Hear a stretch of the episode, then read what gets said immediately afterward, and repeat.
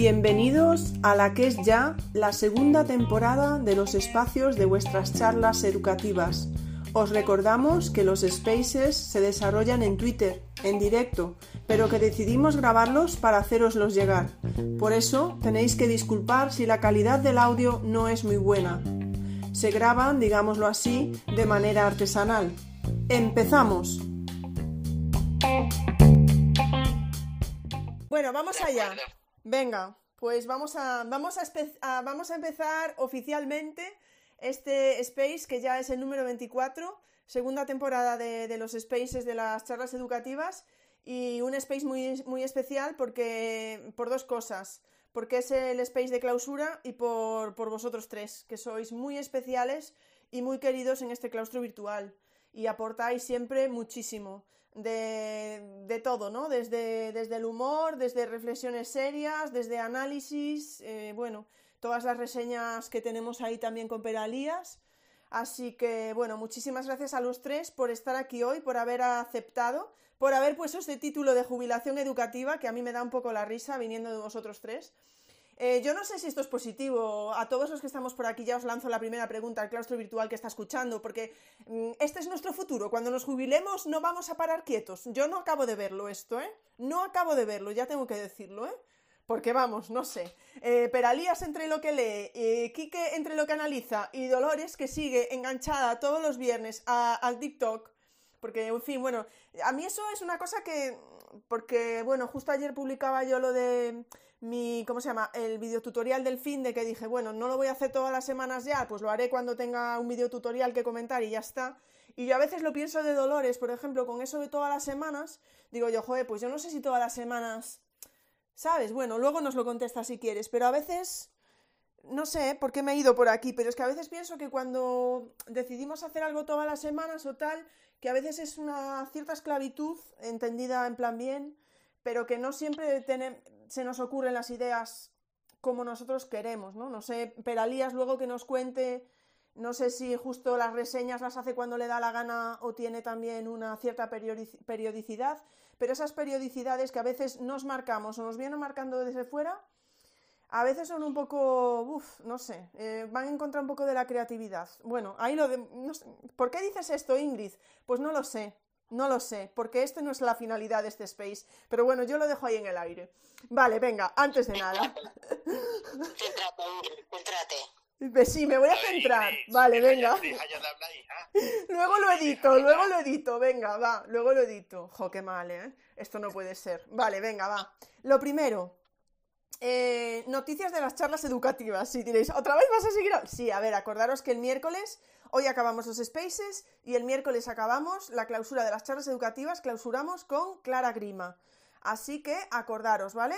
Y también podéis enviar todavía esas anécdotas educativas, bien sean graciosas o sean, eh, ¿cómo se dice esto?, emotivas, hasta el miércoles también, ¿eh? Y he añadido un pequeño incentivo, que hay unas tazas por ahí que se sortean de las charlas educativas, que sabéis que son tazas solidarias, ¿vale? Eh, recordad que tenéis el, perfil de camisetas CV, de camisetas de claustro virtual, y que todo lo que, tiene unos diseños alucinantes, como también el de las charlas educativas, que estaba por ahí antes Mr. Rocks, y que todo eso va siempre para fines eh, benéficos y para asociaciones que tienen que ver con, con la ayuda a los más peques, ¿vale?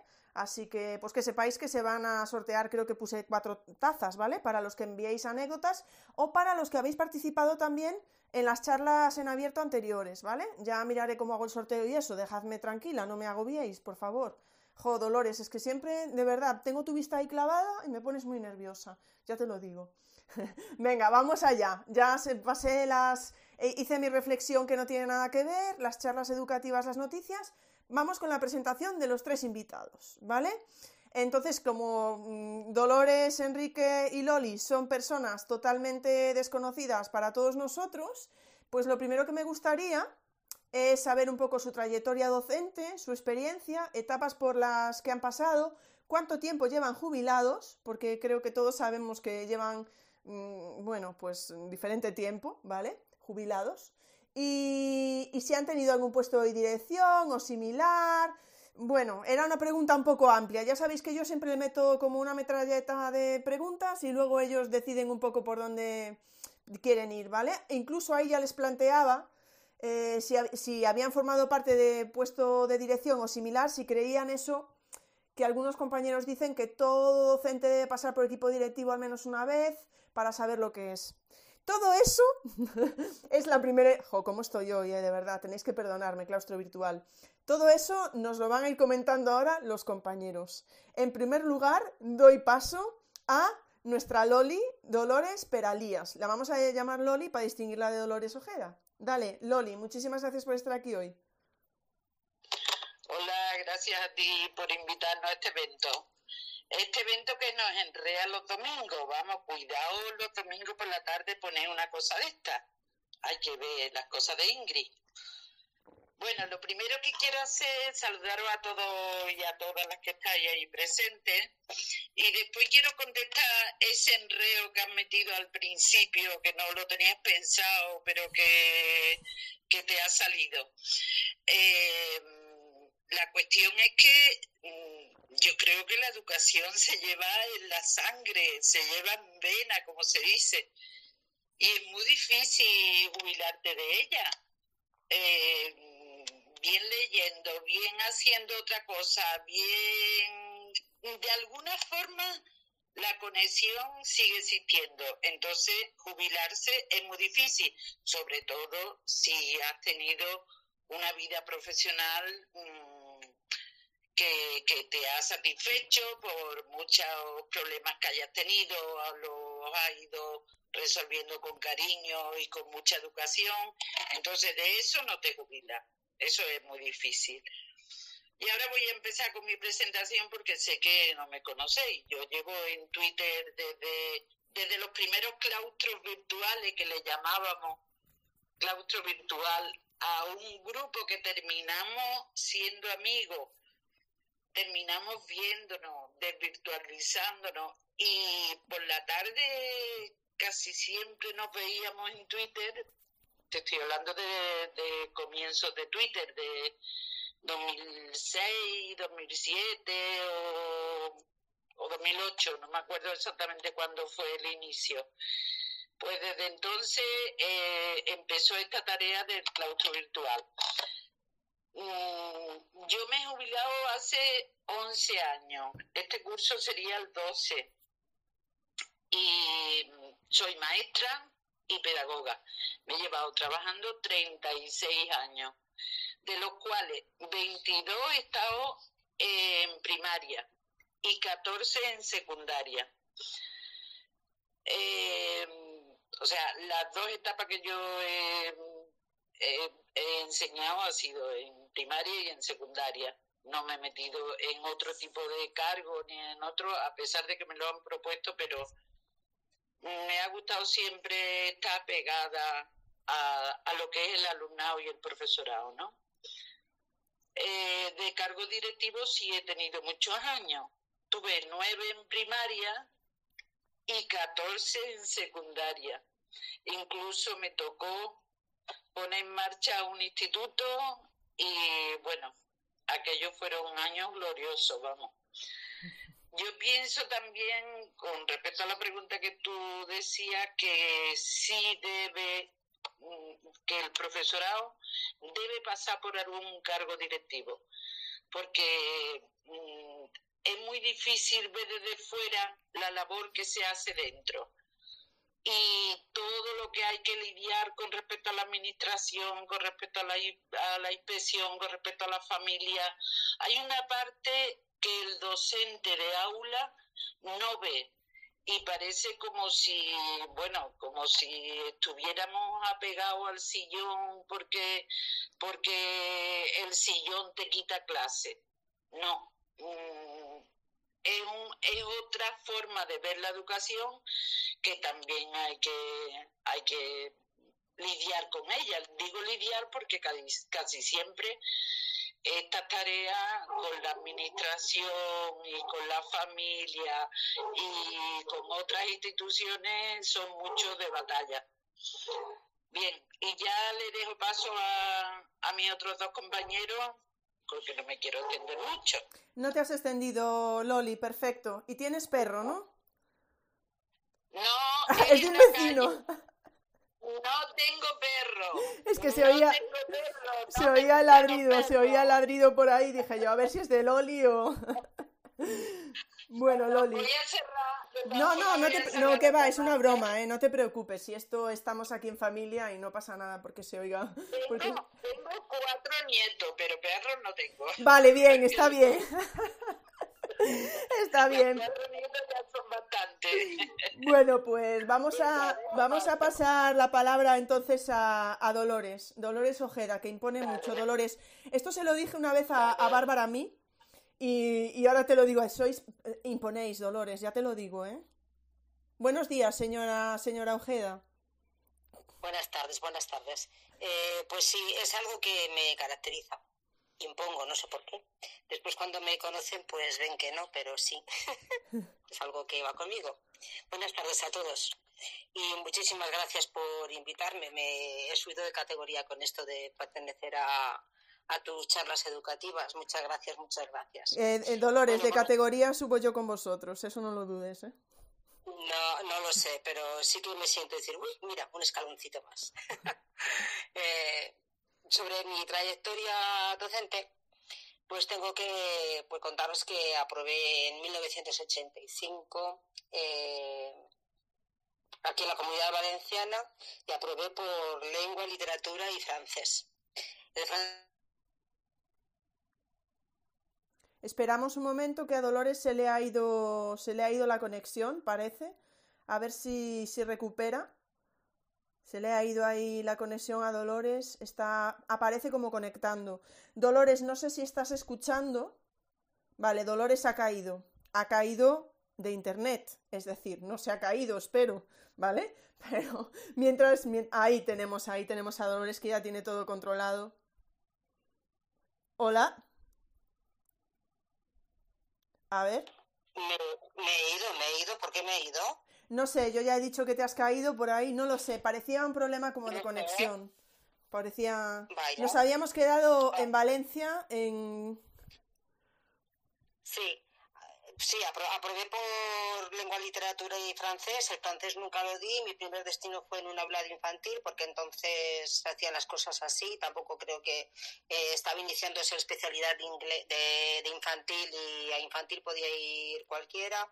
Después estuve seis, seis o siete cursos en una unitaria, eh, sola, en una escuelita en la que tenía desde infantil de cuatro años hasta quinto. Pasé después a primaria. Estuve dando algunos cursos en la ESO cuando la ESO todavía pertenecía a las escuelas en primaria. Aquí en la comunidad valenciana tardaron en algunos centros en marcharse la ESO de los centros y formé parte del equipo directivo muy poco tiempo. Aquello pudo conmigo y aprendí que por muy buen talante que tenga uno, uno debe de saber dónde tiene que estar y mi trinchera es la trinchera de la tiza. Y he estado 37 años trabajando, llevo cinco meses jubilada, estoy estrenándome, soy la más jovencita y hasta ahí puedo contarlos. ¿Qué te iba a decir yo? Entonces tú ahí sí que no ves a lo mejor lo que decía Loli de que todo el mundo tenga que pasar por el equipo directivo. Eh, es que, sinceramente, si algunos compañeros que todos conocemos pasan por el equipo directivo, no te quiero ni contar. vale, vale, bien, bien. Ah, y otra cosa que te voy a preguntar, Dolores, me voy a confundir con vosotras, ya verás, voy a llamar Dolores, Loli, me voy a confundir todo. Te quería decir, lo que dije al principio que no tenía nada que ver, a ti, por ejemplo, con lo de los TikTok, ¿te cuesta tener uno todas las semanas o realmente ah, no? Mira, Sí, cuando lo has comentado, mm, en realidad mis TikToks es un compromiso conmigo mismo, porque en realidad... Sí, sí, igual que en mi caso, con lo del videotutorial este de, la semana, pero... Sí, es una imposición que te haces a ti misma y de repente dices, bueno, pero ¿por qué esa presión? Mi marido algunas veces me dice, cuando digo yo, uy, este, esta, esta semana no tengo TikTok, me dice, pero es, obliga es obligación quien te, la, quien te la impone. No, no, no, yo, yo, eh, es como una propuesta mía, ¿no? Pero imagino que el tiempo y la vida me irá diciendo, ve restando, ve, quitando, ve poniéndote, no lo sé. Eh, pero no es, no es sano cuando te agobia. Además no hay que dar explicaciones, porque hay que, porque hay que dar explicaciones, ¿no? Pero sí que es un compromiso con, con, lo hago todos los viernes y entonces lo hago Sí, pero sí que es verdad que al final la gente está... eh, bueno, el viernes el TikTok de Dolores, el TikTok de Lodoles. O sea, es una imposición Mm. que te pones tú misma, pero que al final parece que te sientes como comprometido con los demás, ¿no? Hasta cierto Ya, punto. ya. Sí, bueno, pues eh, hay que hay que pensar en serio, en, se- en serio y decir, bueno, pues no he podido o no se ha podido. Ya, pero para eso sé. te pagamos. Yo Tú no tienes que entenderlo también. Para eso te pagamos. Ya, Mm. ya, bueno. Hay cosas en las que hay que se, se dice, pues no y ya está, no pasa nada. Bueno, Creo pues que es más el compromiso con, nos- con nosotros mismos en ese aspecto, ¿no? sí, sí. ¿Cómo voy a dejarlo? Dices, ¿cómo voy a dejarlo si hay gente que, bueno, pues casi ni siquiera darle explicaciones? Si no se puede, no se puede. A mí no me ha pasado, no he fallado ni un viernes. He aparecido viernes que incluso ni se me esperaba. Pero ya está, ya está. ¿sabes? Bueno, ya hablaremos porque ya hablaremos luego, ya hablaremos, ¿vale? Porque no voy a seguir hablando de TikTok, que luego saldrá de nuevo, así que vamos a dejarlo hasta ahí. Y doy paso, pues, al único hombre que tenemos por aquí hoy, que es Quique. Quique, que le hemos bautizado hace poco como Quique el Guerrero. Danos, Quique. Mm. Hola, buena- buenas tardes. Eh, menos más que me ha dejado para, para el último, porque si no hablaba entre Dolores y Dolores. No, pues qué chiste más malo, por favor. No, Bueno, nada. Después de mi entrada ya no, no, ya nada, nada, nada. Bueno, eh, eh, soy Enrique Guerrero. Buenos días, buenas tardes, buenas noches. Muchas gracias por vuestra presencia a todo el mundo. Eh, paso a presentarme, como me ha dicho aquí la, la señora. Bueno, pues eh, yo llevo jubilado dos años, ocho meses y veinte días. Eso es como si estuviera haciendo la, el servicio militar. Pues eso es lo que llevo jubilado después de 38 años de, de servicio. Eh, experiencia, bueno, pues la experiencia es algo infantil, que eh, solamente entraba para, para sustituir y eso. Lo único que me faltaba era eso. He pasado por primaria, desde los cursos más, más chiquititos, desde, desde primero hasta segundo de, de la ESO. He pasado por, por todos, por todos los, lados y por todos los, niveles. ¿Qué más? Eh, bueno, he pasado por eso. Ah, bueno, sí. Eh, no he sido siempre eh, docente de, de a pie con, con alumnado, sino que eh, una parte de, de mi vida laboral he estado como asesor de, de formación dentro de, del CEP de, de Jerez. Entonces allí he pasado pues 12 años de esos 38 de, de servicio, 12 años siendo asesor de formación y bueno, pues pasando por centros, dando cursos, dando formación a los compañeros, recibiendo eh, mucha información también de, de, ellos, mucha formación de, de, ellos. Y también he sido eh, secretario, he sido jefe de estudio delegado, o sea que también he pertenecido a, equipo directivo. Con lo cual yo creo que cumplo de, todos los requisitos habidos y, por haber. En cuanto a la pregunta de si todo el docente debe pasar por el equipo directivo, mi respuesta es no. Yo ahí coincido en que yo estoy pensando en una serie de personas mmm, que, viejecita, déjame como estoy. Porque es que eh, para ser un equipo directivo, para ser miembro de un equipo directivo, hay que tener mucha mano izquierda, mucha paciencia y saber llevar las cosas. Si no es así, mmm, malamente. Por lo menos esa es mi, mi experiencia. Y yo creo que no se me olvida nada de, de, la primera pregunta. Como tú la has lanzado ahí en plan metralleta, pues, pues, nada, si se me olvida algo me lo comentas y yo sigo. Yo creo que no, Quique, y la verdad es que es muy interesante porque, bueno, la, tanto de Quique como de Loli, yo conocía un poco más la trayectoria porque os había hecho una entrevista hace tiempo, ¿os acordáis? Que quedara quedara una entrevista, bueno, están por escrito, ¿eh? o sea, si alguien tiene curiosidad, donde nos hablabais un poco. A mí me gusta muchísimo porque creo que tenéis pues tres trayectorias similares en algunos puntos, pero también diferentes en otros, ¿no? Eh, te voy a lanzar la pregunta, Quique, que, también le lancé a Dolores. Eh, sí, a Dolores, pero estaba ya con lo del Dolores Loli, vale, a Dolores. Y es, por ejemplo, tú, eh, aunque vamos a hablar ahora de esto, ¿eh? pero tú cuando te metes en todo tema de legislación y tal, yo a veces te veo, ¿vale? Que pones un tuit del tipo, mm, ya estoy analizando esto, ¿eh? Pronto lo saco. ¿Sientes como una presión externa porque la gente está esperando lo que tú vas a escribir? Siento la presión externa, siento una losa encima como, vamos, como un edificio de, de 30 plantas encima de mi espalda. Eh, curiosamente, eh, por ejemplo, ahora, ahora mismo eh, aparecen unas instrucciones para el curso que viene aquí en, Andalucía, eh, unas instrucciones que son más mostréticas y compañía. Bueno, pues publiqué los enlaces a eso. Digo, bueno, próximamente publicaré el resumen, análisis de, de esas instrucciones. Bueno, pues el viernes por la noche estábamos en una cena de jubilación de un compañero y a las 2 menos 10 me escribe un compañero, director de un centro, y me dice, oye, mm, ¿cuándo vas a publicar tu análisis resumen? Que yo paso de leer las instrucciones y lo que quiero es ver las cosas concretas que tú vas diciendo. Si eso no es presión un viernes a las 2 de la mañana, recién salida las instrucciones, pues sí. A ver, eh, Quique, vamos a... Es que próximamente, próximamente no, Tienes que decirnos el día, la hora. A ver, es que así próximamente no. Y además vamos a ver qué, estabas haciendo un viernes cenando sin tener ese trabajo hecho. Es que yo son cosas que no puedo... No, A ver, ¿tú sabes, ¿tú sabes la página que tiene la instrucción del bachillerato, por ejemplo? O, bueno, es que son, son demenciales, son 277 páginas porque han metido ahí todo el currículum, o sea que eso es imposible. Pero que aparte de eso, eh, yo lo agradezco infinitamente además me, me, gusta, es que la gente me está mandando las instrucciones que están saliendo de otras comunidades para que también vaya haciendo lo mismo.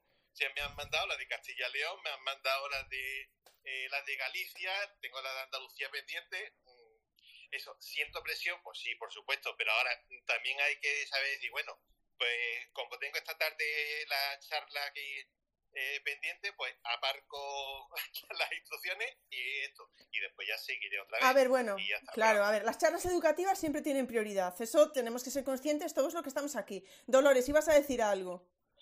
Eh, ¿No ves como no todo el mundo debe de ser directa? Eso, muy bueno, muy bueno. ¿Qué hace un directo a las 2 de la mañana preguntando por esas cosas? ¿Sabes tú? que no puede ser e importunando el sueño de otro. Eh, estaba con el cubatita, pero en fin. Eh, a ver, pero ahí ya entramos en otro debate de, y, lo hemos hablado en algún debate dominguero de, de quién es la culpa de mirar un mensaje a las 2 de la mañana. ¿Es culpa del que lo manda o es culpa del que lo lee? Yo solo lo dejo ahí, ¿eh? Eh, ¿Vale? En mi caso es mi, es mi culpa porque a mí se me... el sonido se lo tengo quitado, pero se me enciende la pantalla y claro, a la pantalla, entonces ya siento la curiosidad y digo, bueno, ¿quién será? ¿Y qué dirá? Y no sé cuánto. Plom, lo vas a mirar, bueno, pues ya está, pues ya lo has mirado, ya empiezas a pensar. Claro. Ya piensas que no estás cumpliendo, que no estás cumpliendo con tu obligación. Porque es lo mismo que le digo a Dolores, para eso os pagamos. Es que de verdad, que en fin, no bueno, Eh, yo acabo la, eh, creo que voy a acabar la charla, me voy a, con las instrucciones. ya, pero no es me voy con las instrucciones, no, concreta, con cuáles de ellas, con tal, para que la gente que esté esperando sepa cuáles van a ser las primeras en salir y danos una fecha, que es que las cosas no se hacen así. Eh, a ver, yo que yo quería sacar todas juntas al mismo tiempo, pero en el plan en que estamos, pues seguramente el martes saldrá infantil y primaria. No, por favor, no desfechas, no desfechas, Kike. No desfechas que esto puede ser... Pues, en fin, yo creo que puedes poner... Oh, mira, tenemos el TikTok de Dolores, tenemos las, las, las reseñas de, de, Loli, tenemos las charlas educativas, los miércoles, los domingos los tenemos copados. Yo pondría el jueves legislativo de Quique. No sé, yo piénsalo así. Yo le, doy dale una vuelta, ¿vale? Bueno, voy a volver a pasar. Dale una vuelta, vale, vale. Voy a volver a pasar a Perali. Dime, dime, Quique. Hay que ver cómo compromete a la gente. Eso no puede, claro, los miércoles no. Ah, bueno, ya. No, no, no. A ver, con las charlas educativas no, ¿eh? Eso sí que no, ¿eh? ¿No? No, no, no, porque te bloqueo, te bloqueo.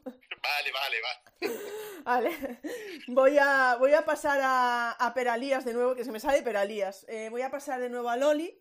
Loli, que a ti no te pregunté antes, pero bueno, lo dejé caer, pero antes de pasar a la segunda pregunta, si en el caso de las reseñas que tú haces, también tienes como, simplemente vas leyendo lo que a ti te apetece, o tienes unas fechas, una periodicidad, y si te puedes llegar a agobiar en algún momento, a pesar de que te guste leer y que disfrutes. Eh, mira, la periodicidad me la puse yo. Eh, o sea, yo tengo un sistema de lectura, a mí me gusta mucho leer, como me imagino que, a muchos de, vosotros y vosotras. Y, y, entonces yo de siempre he hecho, he hecho la reseña. Empecé, recuerdo, eh, que empecé con con las fichas estas típicas de, facultad, las fichas típicas que había de, de rayita y las metía en el libro. Y entonces, eh, pasado un tiempo, evidentemente, pues esas reseñas se iban perdiendo porque el libro lo iba prestando y todo eso. Bueno, pues llegaron el momento de los blogs y me hice un blog cada vez que leía un libro, pues o bien hacía la reseña completa o bien eh, comentaba el libro o comentaba algún aspecto del libro.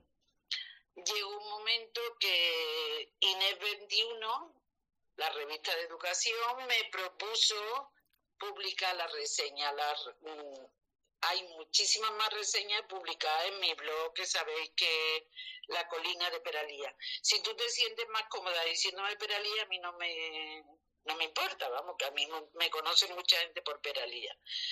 Entonces, eh, INE 21 me propuso eso, me, me lo dejó totalmente abierto a la periodicidad que yo quisiera y todo eso. Fui yo la que dije, bueno, pues podemos hacer una por semana, porque yo vamos, que hay semanas que me leo más de uno. De hecho, siempre voy adelantada. Cuando se está publicando la, la reseña, por ejemplo, del martes, pues a lo mejor tengo ocho o nueve libros más que están en cola, podríamos decir. Y, y es una cosa totalmente voluntaria. No me pagan nada, eh, no recibo nada de ningún estamento ni de ningún sitio, es simplemente, eh, bueno, para no mentir, en todo el tiempo que llevo haciendo reseñas, que, que puede ser ya como cinco o seis años o más, eh, tan solo una editorial me mandó unos libros. La, la, editorial Escuela Viva de los libros de Montessori, que los había yo reseñado ya la mitad y me mandó un lote de libros de Montessori. Pero los libros me los compro yo de mi bolsillo. Nadie me da absolutamente nada. Y la publicación en Inés 21 es totalmente voluntaria. O sea que si yo una semana digo, cogemos vacaciones, pues cogemos vacaciones. ¿Eh? Sabéis que es una revista totalmente Ahora tiene mucha publicidad en la web, pero mm, vamos, que es voluntaria, que no se cobra nada por los artículos ni por nada. Así que no sé si te he contestado. Sí, me has contestado, me has contestado perfectamente, pero vamos a ver. Hay que mandar los libros por lo menos a Loli, que va a hacer las reseñas. Mandémonos los, mandémosles los libros, mm, los autores que hagan libros, pues mandadle uno a Loli, que va a hacer vuestra reseña mandadle el libro por lo menos que no se lo tengan que comprar. Yo lo veo así, Loli. Por favor. Por lo menos, ¿verdad? Alguno ahí que te llegue algún libro mm, dedicado incluso, no sé, yo creo que bien se merece, ¿eh? pero bueno, en fin. Igual que aquí, que mandarle la legislación, por favor, ministerio, dedicada, ¿vale? Ya que la va a analizar. bueno, venga, vamos allá. Eh, bueno, Loli. todos los libros de educación serán recibidos. Es que tengo el vicio de leer de educación. Bueno, de vez en cuando me leo una novela, pero casi siempre relacionada con educación. Entonces, pues claro, viene muy bien para la revista esa donde publico. Y lo que, uf, lo que aprende, bueno, ahora hablamos de eso, ¿vale? Porque lo que tienes que aprender leyendo es impresionante. En fin. Lo que pasa es que una tiene, una tiene ya una edad. ¿eh? Yo me jubilé con 60 y he dicho que llevo 11 años jubilada, con lo cual ya podéis averiguar la edad que tengo. A ver, problemas matemáticos hoy, a ver, no sé, ¿eh? complicado, ¿eh? A ver si el claustro virtual consigue hacerse una idea. Pues, hombre, que hay cosas que se van perdiendo, pero vamos, que evidentemente mi ritmo de lectura no lo puede llevar una persona que esté trabajando. Y yo no tengo técnica de lectura rápida, ¿eh? Porque hay mucha gente que me dicen, tú es que tendrás lectura de... No, yo no tengo técnica además porque no me gusta. Me gusta leer de forma reposada y y me gusta tanto leo en libro digital como en libro de papel y porque para la playa por ejemplo a mí me encanta la playa. De hecho ya yo desde ayer ya cogí mis vacaciones de nieto aunque me los traigo para acá pero bueno ya estoy en la playa y entonces mm, el sitio mi sitio preferido de lectura es la playa vamos y, claro, leer en la playa y estar subrayando en la playa con un lápiz es un poquito incómodo. Mi libro digital es perfecto para la playa. Así que no tengo... no tengo... Di, di, di. Sí, sí, no, no, digo yo que lees muchísimo, muchísimo, por el ritmo que dices que llevas. Hmm. Bueno, eh, Loli, te voy a seguir preguntando porque justo ya has respondido un poquito a, la segunda pregunta, ¿no? Que era sobre tu vinculación actual con el mundo educativo. Eh, además de, las reseñas con, las que todos disfrutamos, no sé si quieres añadir algo más, porque, bueno, yo tengo que decir, a Loli fue una de las primeras personas que conocí por Twitter, yo creo, a través de la Eduora, que hacía Isabelón y yo creo que ahí es donde, donde nos conocimos. Entonces, bueno, ahí ya te abro, ¿no? Pues eso, tu vinculación actual con el mundo educativo, ¿cómo, cómo la definirías o qué, qué alcanza desde tu punto de vista? Pues mira, yo aparte de la lectura que hemos estado comentando, a través de Twitter conecto con la gente, me rodeo de muchos maestros porque mis amistades, pues claro, son maestros y, nada más. Y veo también lo que es la educación ahora a través de mis nietos, porque por las tardes me toca hacer deberes, me toca hacer lo que, lo que otros maestros ponen como sacrificio a los niños y se llevan los pobres toda la tarde haciendo deberes. Eh, nada más, no estoy metida en nada más ni, ni pretendo, vamos, que, que no pretendo estar en otro sitio. Nada más y nada menos, en fin. Pero bueno, ahí has tocado un tema también muy interesante, ¿no? Que es la, el hecho de que parece que nunca dejamos de ser profesores, ¿verdad? Los hijos, los nietos, los amigos, los no sé qué, ¿no? Nos lo llevamos a todos lados. Sí, sí, sí. Claro, y además como la vocación es lo que he dicho antes, la vocación está, ¿eh? pues mira, eh, curiosamente en estos últimos días, pues como todos los centros, yo estaba asistiendo a todas las fiestas de, de mi nieto, ¿no? A la fiesta de final de curso. Y inconscientemente tú te pones a analizar, pues esto se ha hecho mal, esto se ha hecho bien, pues hay que, hay que ver mm, la creatividad que han tenido haciendo esto, pues hay que ver el huermazo de, de tantos pases iguales. Mm, tú quieras que no, te pones con mirada de docente, porque eso ya os digo que no se jubila. La mirada de docente no se jubila. Eso es así. Ya tenemos una de las frases de la charla de hoy. La mirada docente no se jubila. Idla apuntando por ahí, por favor, en algún tuit, ¿eh? que es muy bonita. Y ponéis Dolores Peralías. Bueno, ahí lo dejamos. Gracias, guapa. Dolores Ojeda. Señora Ojeda, como me impone, pues le digo así. Eh, bueno, no sé, tu vinculación actual con el mundo educativo, que llevas unos pocos meses Em, unos pocos meses desvinculada. También te voy a, no sé si la tenemos por ahí. Bueno, sí, a ver, tenemos alguna pregunta luego, pero no sé si luego ibas a comentar algo o no, pero saber sobre todo si te has llegado a desvincular ya, si notaste una diferencia de un día para otro, mm, coméntanos, Dolores. No se te oye, ¿eh? Ahora. No, es que me estaba liando con los micrófonos para abrir. Pues yo estoy quitándomelo. Estoy recién jubilada y la vinculación que siento todavía es con mi curso, con, con el curso con el que he trabajado, ¿no? Todavía están en el cole y me siento todavía como como su tutora en la sombra. No digo, ay, es que son mis chicos, y, pero porque acabo, acabo de, dejarlo. Yo tengo pleno mm, convencimiento de que me lo voy a quitar. Sí que es verdad que, como dice Lola, eh, supongo que la mirada docente no se va a perder, porque pues llevamos toda la vida haciendo, haciendo esto, ¿no? Pero sí que tengo intención de ir vaciándome de, de, de mi vida docente e ir llenándolo con otra cosa. Mm, esa, es, esa es mi intención. No me veo yo dentro de 12 años eh, perteneciendo a este mundo. Siento decepcionaros igual.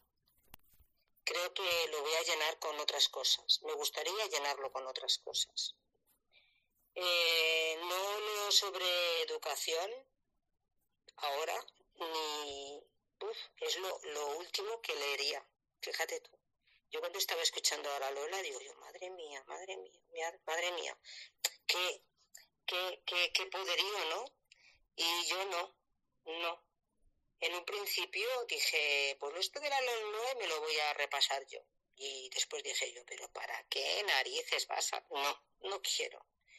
Quiero ir quitándomelo lo siento como algo que, que me ha llenado y ahora no tiene su lugar. Al segundo día de haberme jubilado, noté un vacío en mi cabeza liberado.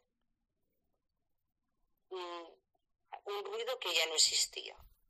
Y, y fue de alegría, o sea, me alegré y dije, ¿esto qué es? Esto es que ha desaparecido tanto, porque luego no te lo quedas, pero esa presión que llevas continuamente Así que estoy ahí. Soy una novata todavía y estoy ahí en ese punto, en decir, tengo que, ir llenando mi vida con otras cosas. ¿Crees que te vas a, a desvincular del claustro virtual? Algunas veces digo, eh, pasará el tiempo y no tendré nada que decir. Porque yo soy de las que considero que cuando uno deja de trabajar en directo, en directo me refiero a esas cuatro paredes del aula y trabajar con seres humanos eh, discentes, eh, tiene que cerrar la boca. Pasa un periodo de tiempo en el que pierdes la, la realidad. Eh, la gente que ha trabajado en el aula y se va, pasa un tiempo y se desconecta de la realidad. Y eso es algo porque es algo natural, o sea, no es algo que lo hagan a, cosa hecha, ¿no? Es algo natural. Entonces yo pienso que pasado un tiempo no tendría mucho que aportar, salvo pues eso, la, experiencia y tus recuerdos, pero es que la, escuela cambia, la, la escuela ya no es la misma en la que tú estuviste. Y entonces, bueno, pues, no sé, ese es mi pensamiento, que igual esté equivocado, ¿no? Desvincularme no lo sé, o sea, no os voy a decir me divorcio, adiós, no. Pero yo creo que naturalmente las cosas irán sucediendo. Creo yo, ¿eh? No lo sé. Yo escuchaba hace poco un podcast de David Santos, que sabéis que, estaba, lleva unos meses de baja, le mandamos aquí un abrazo, aunque ahora ya está mejor. Y justo decía él que que fijaros, eh, llevaba dos meses de baja dijo, es que ahora siento que no me apetece mucho hacer podcast sobre las cosas de clase porque siento que ya como que, eh, aún decía yo, hombre, llevas un par de meses, tampoco, yo pienso que, no sé, a ver, es verdad que, que Quique o que Loli han buscado otra manera, ¿no? Porque con esa voluntad de seguir dentro de la educación que tienen ellos, pues están aportando de otra manera. Mm, diferente, ¿no? A lo que dices tú, no están comentando tanto las cosas de aula como... Pero no sé, Dolores, yo pienso que, que podrías aportar mucho durante mucho tiempo. Otra cosa es que te apetezca a ti. Pero realmente, no sé, eh, que comente la, la gente con el hashtag de las charlas educativas. Realmente una persona con treinta y algo de años de experiencia, porque se retire, pues, a ver, sí, hombre, entiendo que hay cosas que a lo mejor van cambiando, pero no, se me va la voz. Pero yo creo que hay otras que, que sí que podrías aportar. Bueno, por aquí lo están poniendo, ¿eh? Dulcinea de Toboso, Laura, pone, vamos a seguir necesitando de ti, de tu experiencia, de tu capacidad, de tu humor. En dos palabras, te necesitamos en nuestra vida. En nuestra vida, ¿eh, Dolores? Ojo, ¿eh? Esto es, esto es presión y no es sano, ¿eh? No es bueno. Pero, bueno, yo, por ejemplo, la manera de participar que tiene Kiki y tiene Lola, me parece estupendo, me parece estupendo, ¿no? Entonces, igual tengo que buscar la manera de, de aportar, de aportar. Pero respecto a la opinión, no lo sé. Yo creo que a medida que cuando uno deja un aula, pierde la perspectiva. Pierde la perspectiva, pero no porque es algo natural. Y entonces, pues, mm, opinar, yo qué sé, me da cada vez más pudor. Opinar en Twitter, opinar en Twitter, de verdad, pero si en Twitter opina todo el mundo. Ya, ya, pero a veces la gente opina al tuntún y mm, soy de las que leo, mm, tengo mi propio criterio, pero sabes que si dices cualquier cosa igual, no lo sé. Procuro meterme poco en, no, no, participar, sí, pero meterme poco en berenjenales, porque hay veces que las peleitas son un poquito agrias. No, que va, no. pero no sé, eh, es la sensación esa, ¿no? Me, me he ido y quiero ir quitándomelo que no quiere decir que no pueda aportar, evidentemente, todo el mundo podemos aportar y además podemos aportar muy bien, ¿no? Pero eh, cada vez que, a medida que pasa el tiempo, es como si decir, bueno, es que no estoy, ¿no? No, no sé, no sé qué, qué decir. Pero bueno, como... Di, di, di, perdón. Eh, a ver, como, como maestra igual eh, no puedes no opinas como maestra, pero sí como, como persona, ¿no? Que puede hacer un puntito de reflexión o un, un poquito de sentido común. Del sentido común debemos de ponerlo todos. Así que, pues, no lo sé. Pero dentro de 11 años no me veo yo, fíjate. A ver, yo creo que la experiencia es un punto muy, muy, muy importante. ¿eh? O sea, uff. Eh, sobre todo cuando llegamos al aula, cosas de gestión y de todo esto de gestión de aula, de, de actividades, de tal. Yo creo que ahí tenéis una experiencia que, que da cien mil vueltas a cualquier otra persona que, que, pueda estar empezando y que puede ser de gran ayuda. Pero personalmente, mm, a ver, ya sé que no está, que estoy hablando mucho hoy, pero ¿qué le vamos a hacer? no, no puedo hacer nada, me sale. Mm, tengo así un raudal de voz hoy, pero estoy pensando yo que personalmente creo, eh, y ahora creo que se me ha ido lo que iba a decir.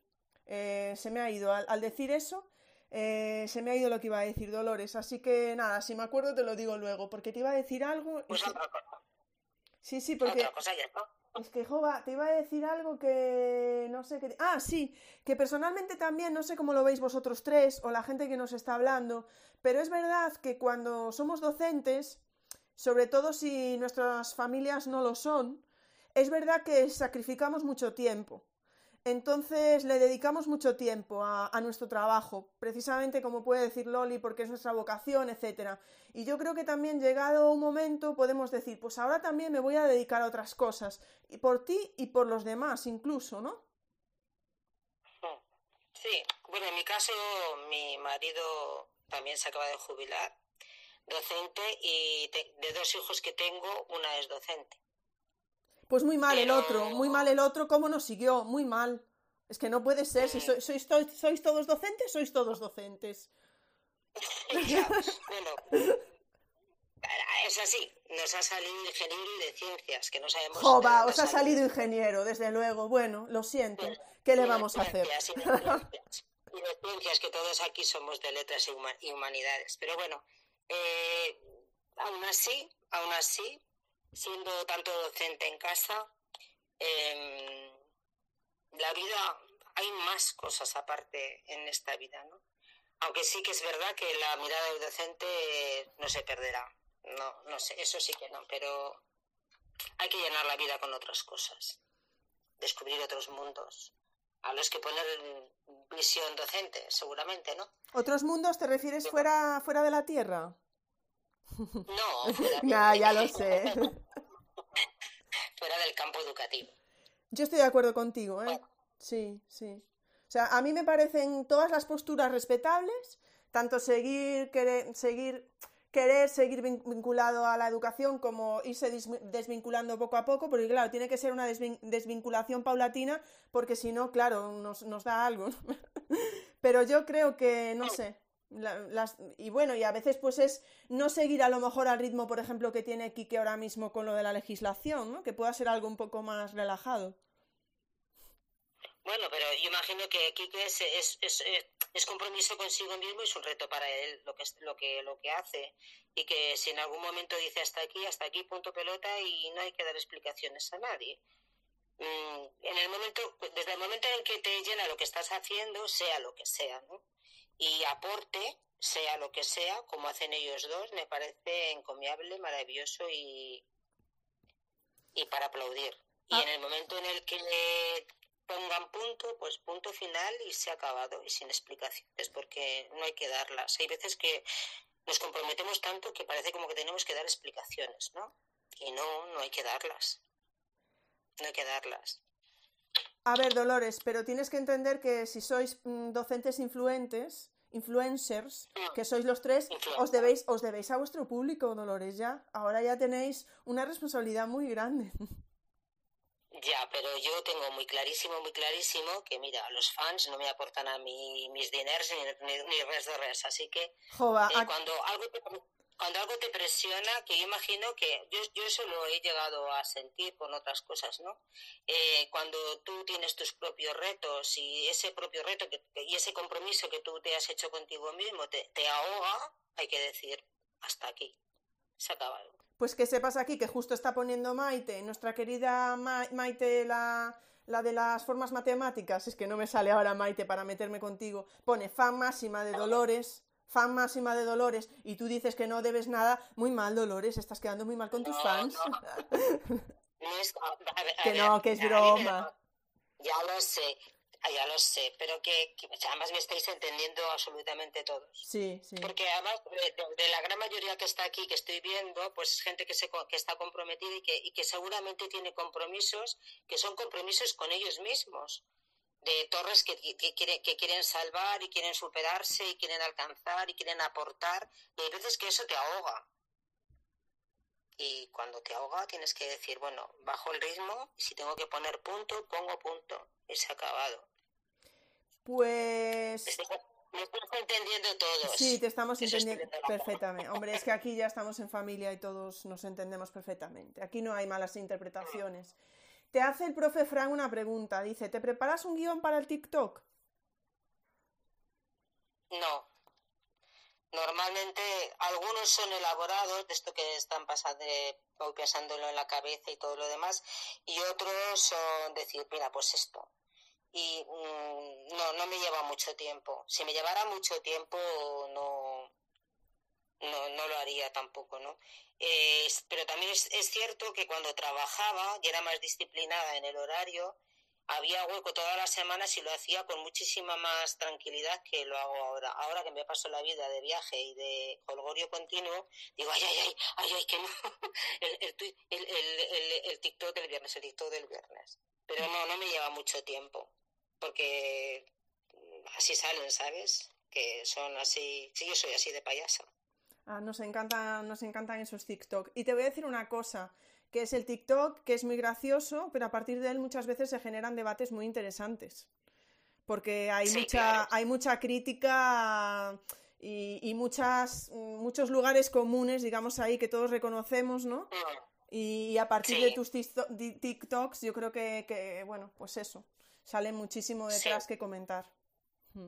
Ese era el objetivo, en realidad. Ese era el objetivo. Pues objetivo conseguido y aquí estamos todos enganchadísimos, sin duda. Bueno, llevamos casi una hora y vamos por la segunda pregunta. Es culpa mía porque me estoy liando, pero voy a dar paso a Quique. Bueno, Quique, va, ¿cómo te encuentras vinculado actualmente a la educación? Que creo que, vamos, ya hemos respondido un poco, pero dinos. Dice que habéis respondido un poco, pero si no habéis para media hora de hablar, por favor. ¿será posible esto? Bueno, pues nada, te quedan dos minutos, Quique. es broma. A, que lo hago lo rápido. Mi vinculación actual con el mundo educativo, ¿vale? Con ese ritmo, venga. Eh, bueno, pues tú ahora mismo, bueno, y vosotros todos, vosotros y vosotras, todo el mundo sabe que mi vinculación ahora mismo al estar jubilado es eh, pues estar en casa. Pero vamos, ¿cómo, ¿cómo sigo? Pues imagina, imaginaros que, bueno, mi pareja ya se ha jubilado también, matrimonio pedagógico, docente evidentemente, eh, tengo una hija docente también, tengo siete sobrinos que son también maestros, eh, mis cuñados han sido también, que se han jubilado, han sido también maestros, o sea que imaginaros cuando nos reunimos todos, eh, el tema no es precisamente para estar hablando de, de, abogados, ni de arquitectos, ni de ingenieros, no. ¿Qué sale? Pues sale lo normal. Todas las preocupaciones, todas las cosillas y toda la, información de, comentarios docentes de me ha pasado esto, cómo puedo hacer esto, cómo lo otro, en fin, cosillas así. Eh, esa es mi vinculación actual. Mm, hasta hace, ah, bueno, hasta antes de, de la pandemia, mi, yo iba también a algún centro que otro, me metía en, clase, eh, pues cogía y programábamos con el docente o la docente eh, algunas actividades, algunas cosas, ponía en práctica todo eso que, que yo voy diciendo eh, en el blog y, en los hilos de, de, Twitter, de que se podría hacer esto, se podría hacer lo otro, pues lo íbamos haciendo y a medida de la experiencia pues yo iba publicando las cositas. Ahora mismo, pues como soy más corredor de bolsa que, docente, bueno, lo de corredor de bolsa no sé si lo entendéis. Corredor de bolsa significa que yo por la mañana, después de desayunar, cojo la bolsa de la compra, me voy al Carrefour, me voy al Continente o me voy a, a, Mercadona, a donde sea, compro rápidamente, por eso lo del corredor, lo meto en la bolsa y me vuelvo otra vez para, para la casa. O sea, ya no soy más, soy más corredor de bolsa que, docente. Evidentemente no gano dinero, sino que dejo el dinero por todas partes por ahí. Y ya está, y me vengo para la casa y ya, aquí empiezo a, hacer las cosas. Eh, como decía eh, Dolores, pues evidentemente el día en que yo ya no me vea con, con fuerza o el día que vea yo que la familia ya dice que yo eh, ya está, deja ya tanta normativa, deja ya tanto BOE, BOJA, instrucciones, leyes, reales decretos y darle un poquito más de caso a la familia. Evidentemente, yo compromiso no tengo con nadie. O sea, ahora mismo lo estoy haciendo porque me gusta y porque creo que puedo, mm, bueno, aportar una, una visión eh, más o menos de una experiencia de unos años, tanto en entender las leyes como en cómo, perdón, perdóname la expresión, como puñetas aplicar esa ley a una cosa más concreta que es el día a día con toda la burocracia y con todas las cosas. Ese es mi, único pensamiento. Más que nada porque también al tener una hija que es docente, está viviendo todo este cambio y entonces, pues algo tendré que decirle a ella de cómo puedo hacer las cosas. Y, eh, ¿qué más relación? Pues la relación que tengo con vosotros, con el claustro virtual. Eh, simplemente me gusta, pues eso, compartir las cosas, eh, que me acribillen a, preguntas o legislativas o no legislativas o, lo que sea. Eh, bueno, que yo contesto siempre desde mi visión personal, que no sé si coincidirá con otros o no, pero es mi visión personal y desde mi propia, desde mi propia experiencia. Que algunas veces mm, me dan caña, eh, sí, o lo reconozco, que a, veces me equivoco, sí, lo reconozco. Entonces, pues pongo otro tuit o lo que sea, digo, eh, cuidado, que aquí me he equivocado, mm, corrige esto porque esto no, no es así. Lo que sí me da rabia es que desde las administraciones, administraciones educativas, le hace juntas diversas, consejerías diversas, eh, lo que sea, eh, no nos tengan en cuenta a los que estamos un poco más eh, fuera del pie a pie, no para pedirnos opinión, sino simplemente para contrastar algunas cosillas. O sea, yo me he encontrado pues que eh, han pedido nombres desde la Junta de Andalucía de Consejería para ciertas cosas, han dado mi nombre y han dicho, oye, no, ese no porque está jubilado. Entonces necesitamos gente que esté a pie de aula. Mire usted, vale, eh, a pie de aula, pero también habría que valorar la, experiencia de, Peralía, la, experiencia de Dolores Ojeda, si quieren participar en esas cosas, porque llevan muchos años y mucha sabiduría en esas cosas. Entonces, no es que nos metamos nosotros ahora mismo en una clase, bueno, que tampoco me importaría mucho hacer una codocencia y cosas de esas, pero mira, mm, tenernos algo de respeto a, a esto que nos hemos jubilado ya, pues yo lo invocaría también, aunque siendo que no van a hacer ningún caso desde ningún sitio, porque vamos, prácticamente salvo el claustro virtual, eh, altas instancias no me hacen ningún caso. Así que hasta ahí. Esa es mi vinculación con el mundo educativo. El claustro virtual, todo mi apoyo y mi comprensión y mi corazón para vosotros.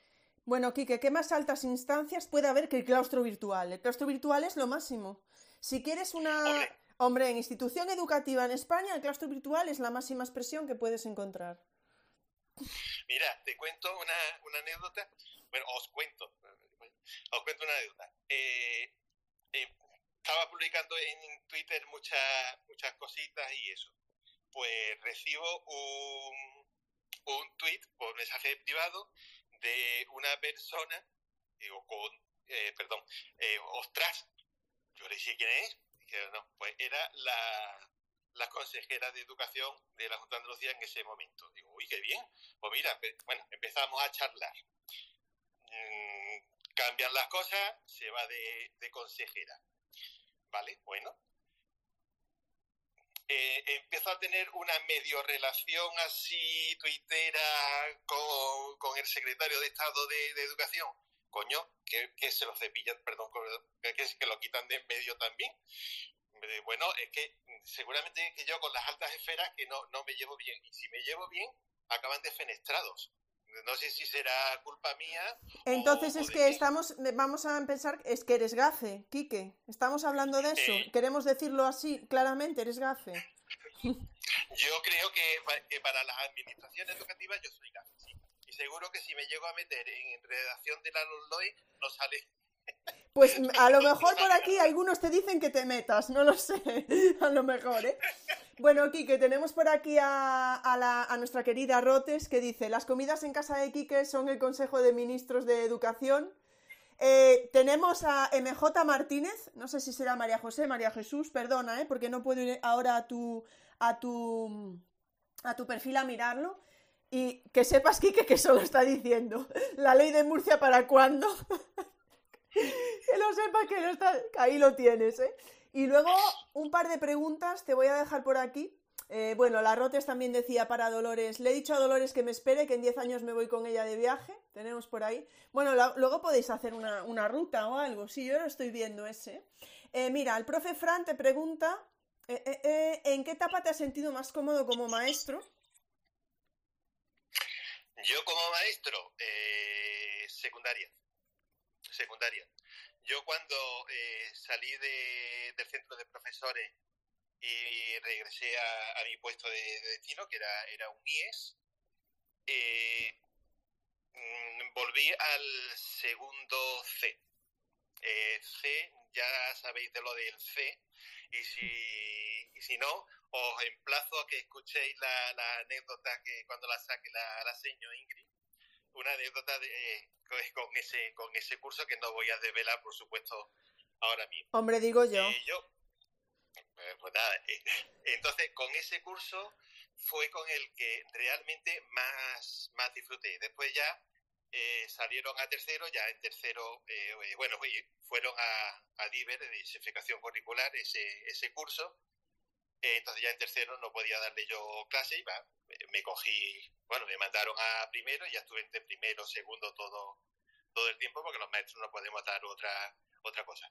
Pero siempre eh, me ha gustado lo de esos, mm, digamos, clases complicaditas, eh, que necesitaban otra cosa que no fuese el ordeno y mando de, de muchos profes de los de los que piensan distinto a, mí. ya está, vamos a dejarlo, vamos a dejarlo así. Eh, de hecho, el otro día me encontré eh, con un antiguo alumno que, vamos, era de, lo precioso de, la clase, bueno, ¿que ¿en qué se ha convertido ahora? Pues en un guardia jurado que está en una empresa de seguridad y que dice, vamos, que venía con el uniforme y que me dice, alto. Digo, ¿cómo que alto? vamos, que iba por la calle. Alto. Joder, que no te acuerdas de mí, ¿no? Digo, Miguel. Dice, joder, Enrique, que soy Fran. Digo, me cago en la leche. Y ese, y vamos. Oye, horrible. Dice, pues mira, estoy estudiando Constitución, estoy estudiando eh, cosas de, derecho para. Bueno, he, he, estudiado para sacarme esto. Y esta va a ser mi vida a partir de ahora. O sea que esa gente sigue para adelante y esa es la, las cosas que a ti te, te llenan verdaderamente. Entonces, contestando la frase, secundaria. Eh, primaria lo respeto muchísimo, eh, lo conozco bastante bien, pero para mí prefiero secundaria. Pues muchísimas gracias, Quique. Bueno, si os pasáis por el hashtag de las charlas educativas hay un montón de comentarios que yo no puedo ir leyendo porque ya bastante estoy hablando. Marta, por ejemplo, dice, es genial tener las visiones que nos están aportando, cada uno desde su experiencia, pero las tres igual de válidas. Ahora sí, Marta dice, me queda bastante para jubilarme, pero creo que irá, iré más por donde va Dolores Ojeda. Ahí lo deja Marta. Bueno, vamos con la tercera pregunta, chicos. Aún la tercera pregunta. Vamos a ver si le metemos un poco de caña. Ya, ya lo sé, es culpa mía, no voy a decir que no. La tercera pregunta, y voy con, de nuevo con Loli, fue, es un poco cómo fue tu acceso a la profesión docente, recuerdas tu primera clase, la última, y alguna vez durante todos estos años pensaste en cambiar de profesión. ¿Te has considerado un docente por vocación? Que eso ya nos lo has respondido, ¿no? Yo creo que sí, que la palabra vocación está en mi vocabulario siempre. Pues mira, yo accedí por oposición, igual que la mayoría de, los maestros y las maestras, ¿no? De, mi época. Después mm, hice pedagogía, ¿eh? pero no quise hacer oposiciones de pedagogía. O sea que mi marido, por ejemplo, hablando que estaba ahí de las parejas, es maestro. Eh, también hizo pedagogía, que la hicimos juntos con un grupo de amigos. Y después concursó también, hizo la oposición de, pedagogía y ha terminado su, su vida profesional después de mucho recorrido por ser, por consejería y todo eso, eh, terminó su vida profesional como orientador. Eh, yo no, yo siempre he estado de maestra, bueno, y de directora, y de jefe de estudio también estuve algunos años. Eh, y accedí por oposición. Por cierto, no la saqué a la primera, ¿eh? Yo a la primera no la saqué a la tercera, porque las oposiciones eran difíciles, además por medio tuve un embarazo y todas esas cosas. Por cierto, la oposición la saqué estando de ocho meses de embarazo de mi hijo mayor. El tribunal se portó conmigo de maravilla. Eh, se acercaban a mí a ver si necesitaba algo, si me encontraba bien, porque yo estaba con un bombo impresionante, vamos. Y ese año, pues saqué las oposiciones. Tenía que estudiar tumbada en un sofá porque las piernas las tenía hinchadísimas y, y tumbada en el sofá pues tenía que estudiar lo que podía estudiar. Para colmo tenía la tensión alta y me tenía que tomar algo que, que me relajara, ¿no? Con lo cual me daba un sueño impresionante. Ese mismo año el bombo a mí me dio mucho, mucha suerte. Saqué también con ese bombo y en el mismo mes eh, saqué el canal de conducir. tenía un 600. Tenía un 600 que casi no cabía, echaba el, el asiento hasta el fondo, vamos, detrás no podía ir nadie. Bueno, mi primera clase fue en el colegio de Miguel Rosa, en San José Obrero, ¿eh? que lo, lo tengo así como mucho de orgullo. Yo también soy, o sea, diplomada además de pedagoga, diplomada en lengua y francés, igual que Dolores, y siempre he estado, excepto un año así en un colegio nuevo, que tuve niños pequeños siempre he estado dando lengua de francés, lengua de francés. Eh, mi última clase fue emocionante. Esa, mm, esa no se me va a olvidar la vida. Me cogió el jefe de estudio, yo estaba en el despacho, tenía hora de despacho, me cogió el jefe de estudio y, me llevó al patio. Dice, ven para acá, que no sé qué, lo, total me enredó. Y me encontré a todo el instituto, a todo, ¿eh? Que sigilosamente habían bajado y ellos me dieron la última clase. Así que fue algo emocionante. Qué bonito eso, ¿eh? Qué bonito, es que, es que lo cuentas y, ya me estoy emocionando yo también. Fue, fue emocionante, vamos, yo, porque, porque imaginaros en un instituto donde había eh, pues 500 y pico de alumnos que teníamos, habían bajado todos el patio, se habían ordenado y cada clase, bueno, me decía una cosa, me pusieron me dijeron, pues ya os podéis imaginar lo que fue el acto de despedida. La última clase me la dieron ellos. Y fue la conexión más grande mm, que yo siempre he tenido en la enseñanza, vamos, que la conexión esa de mm, con el alumnado. Mm, yo siempre he procurado que el clima, el clima del instituto en los colegios es más normal porque los niños son pues, más pequeños y todo eso, pero el clima del instituto para mí era como mi objetivo principal. Si había un buen clima entre el profesorado, el alumnado y entre el profesorado, ¿eh? Pues eso mm, llevaba mucho ganado para que la gente aprendiera, para que para que las relaciones fueran buenas, para que las familias pudieran acercarse. Era otro, era como un mantra que yo tenía. El clima del instituto tiene que funcionar. Eh, la parte administrativa, la parte de los conserjes, eh, la sala de profesores tiene que ser agradable. Es que yo he oído de muchos institutos donde entre ellos no se hablan. Y la verdad, es muy triste, ¿no? Es muy triste eso. Entonces mi mantra era que el clima del instituto tenía que ir bien. De hecho, mi despacho era una especie de confesionario, porque las puertas siempre estaban abiertas. Cuando se cerraba la puerta era porque allí había una confesión muy gorda, ¿no? Y, y, no, no he tenido, mira, no he tenido enemigos que se hayan opuesto a eso. O sea, todo el mundo lo veía muy bien porque el poder mm, decirte francamente, pues mira, eh, esta medida que habéis tomado el equipo, pues me parece tal, me parece cual, pues mira, la veremos, ¿no? La analizamos.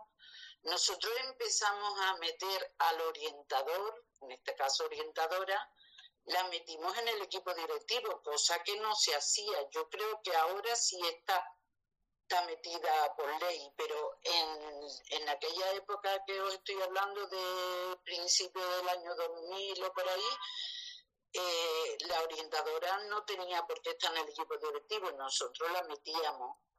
Eh, bueno, es una cosa que, que, es un poco como la forma de ser, ¿no? Y, y, lo que estaba comentando Quique antes, el hecho de que un alumno te vea, te reconozca y, y con agrado te comente eh, algo, algo de, de, que tú le hiciste, maestra, me acuerdo cuando, algo que a lo mejor tú no te acuerdas, ¿no?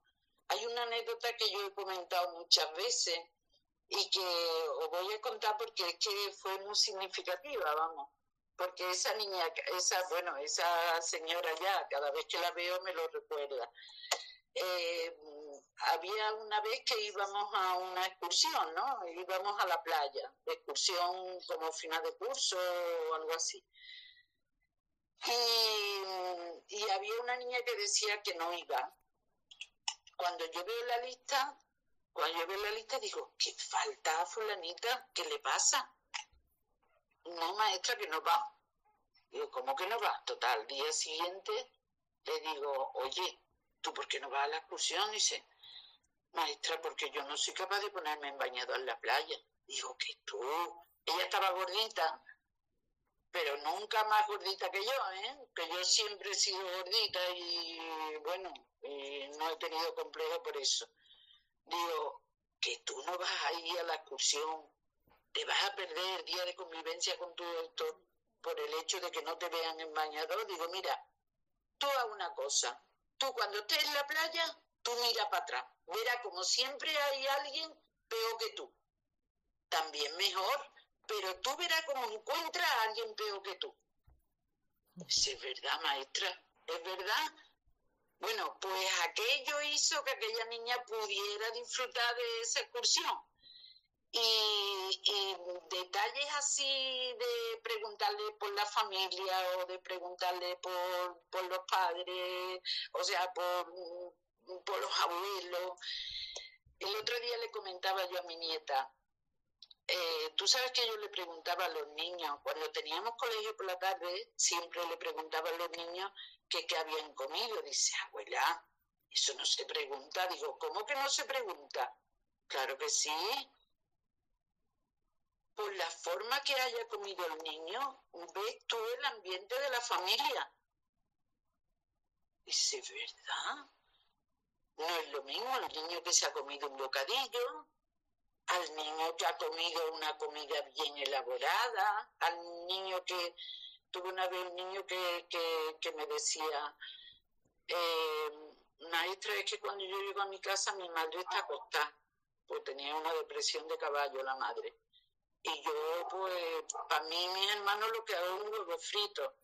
Pues fíjate tú, si ves tú por lo que ha comido el niño el ambiente de la casa y puedes intervenir, ¿no?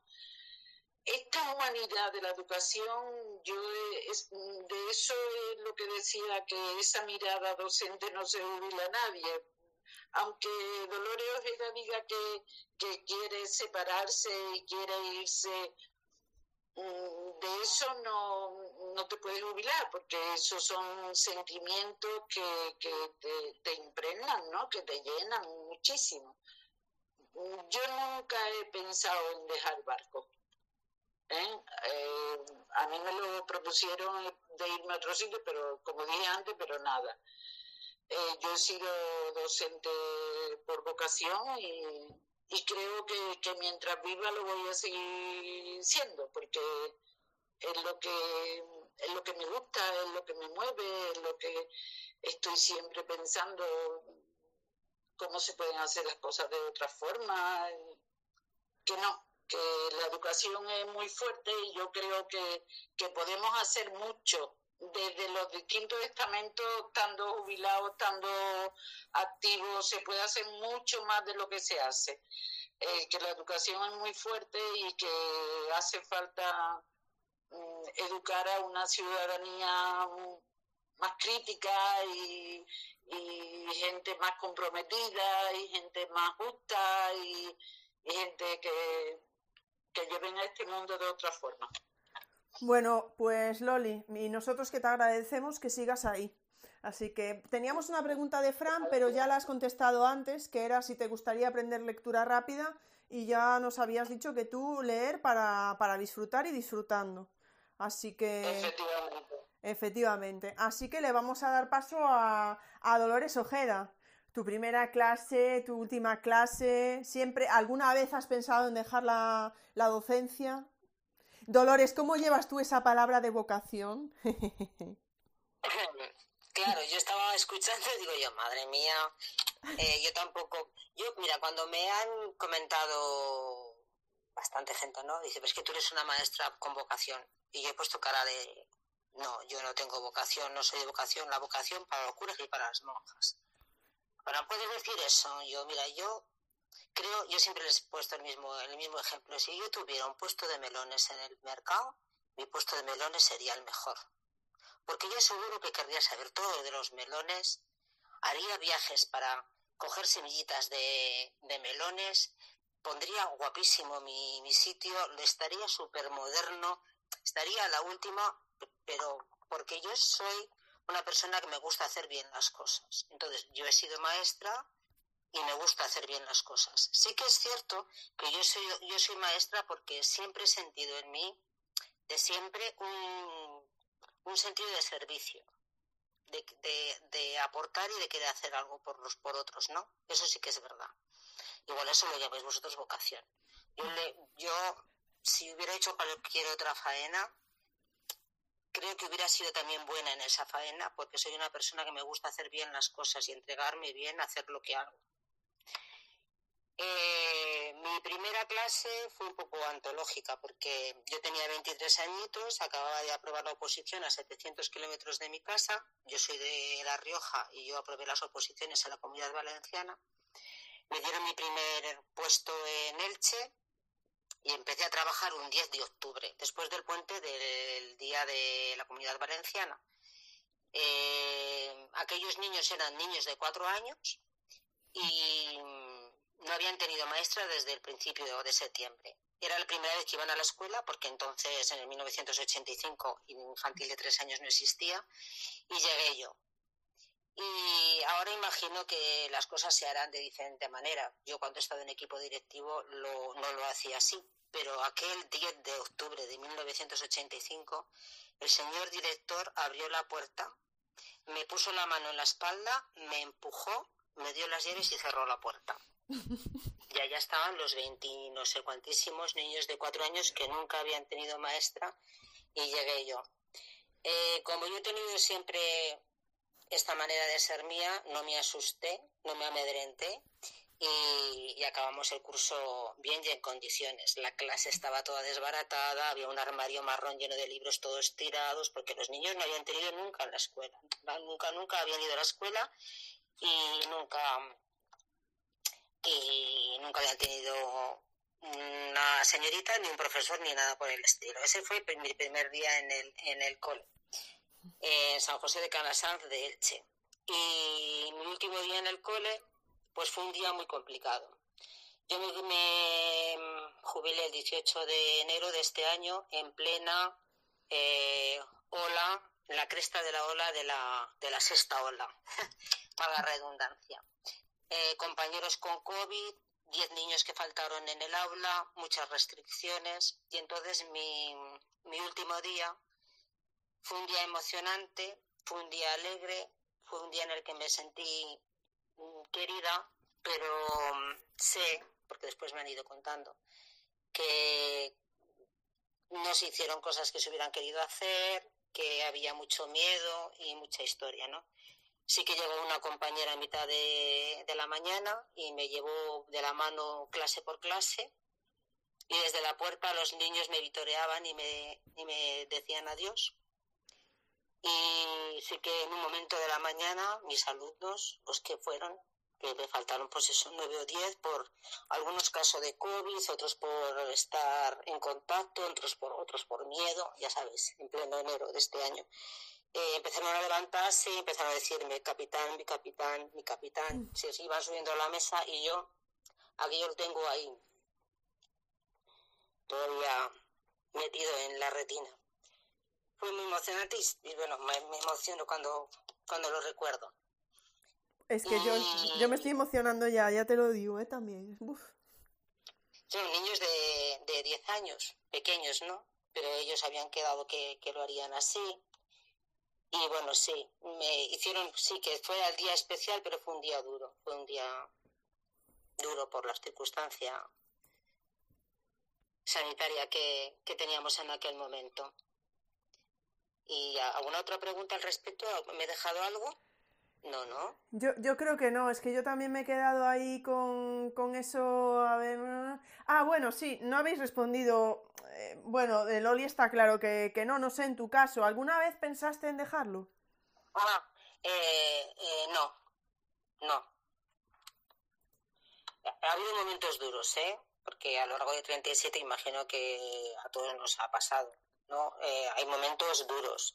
Normalmente yo creo que todos los momentos duros que he pasado han sido por razones de adultos, o por familias, o por compañeros, o por equipo directivo, o por alguna historia de adultos.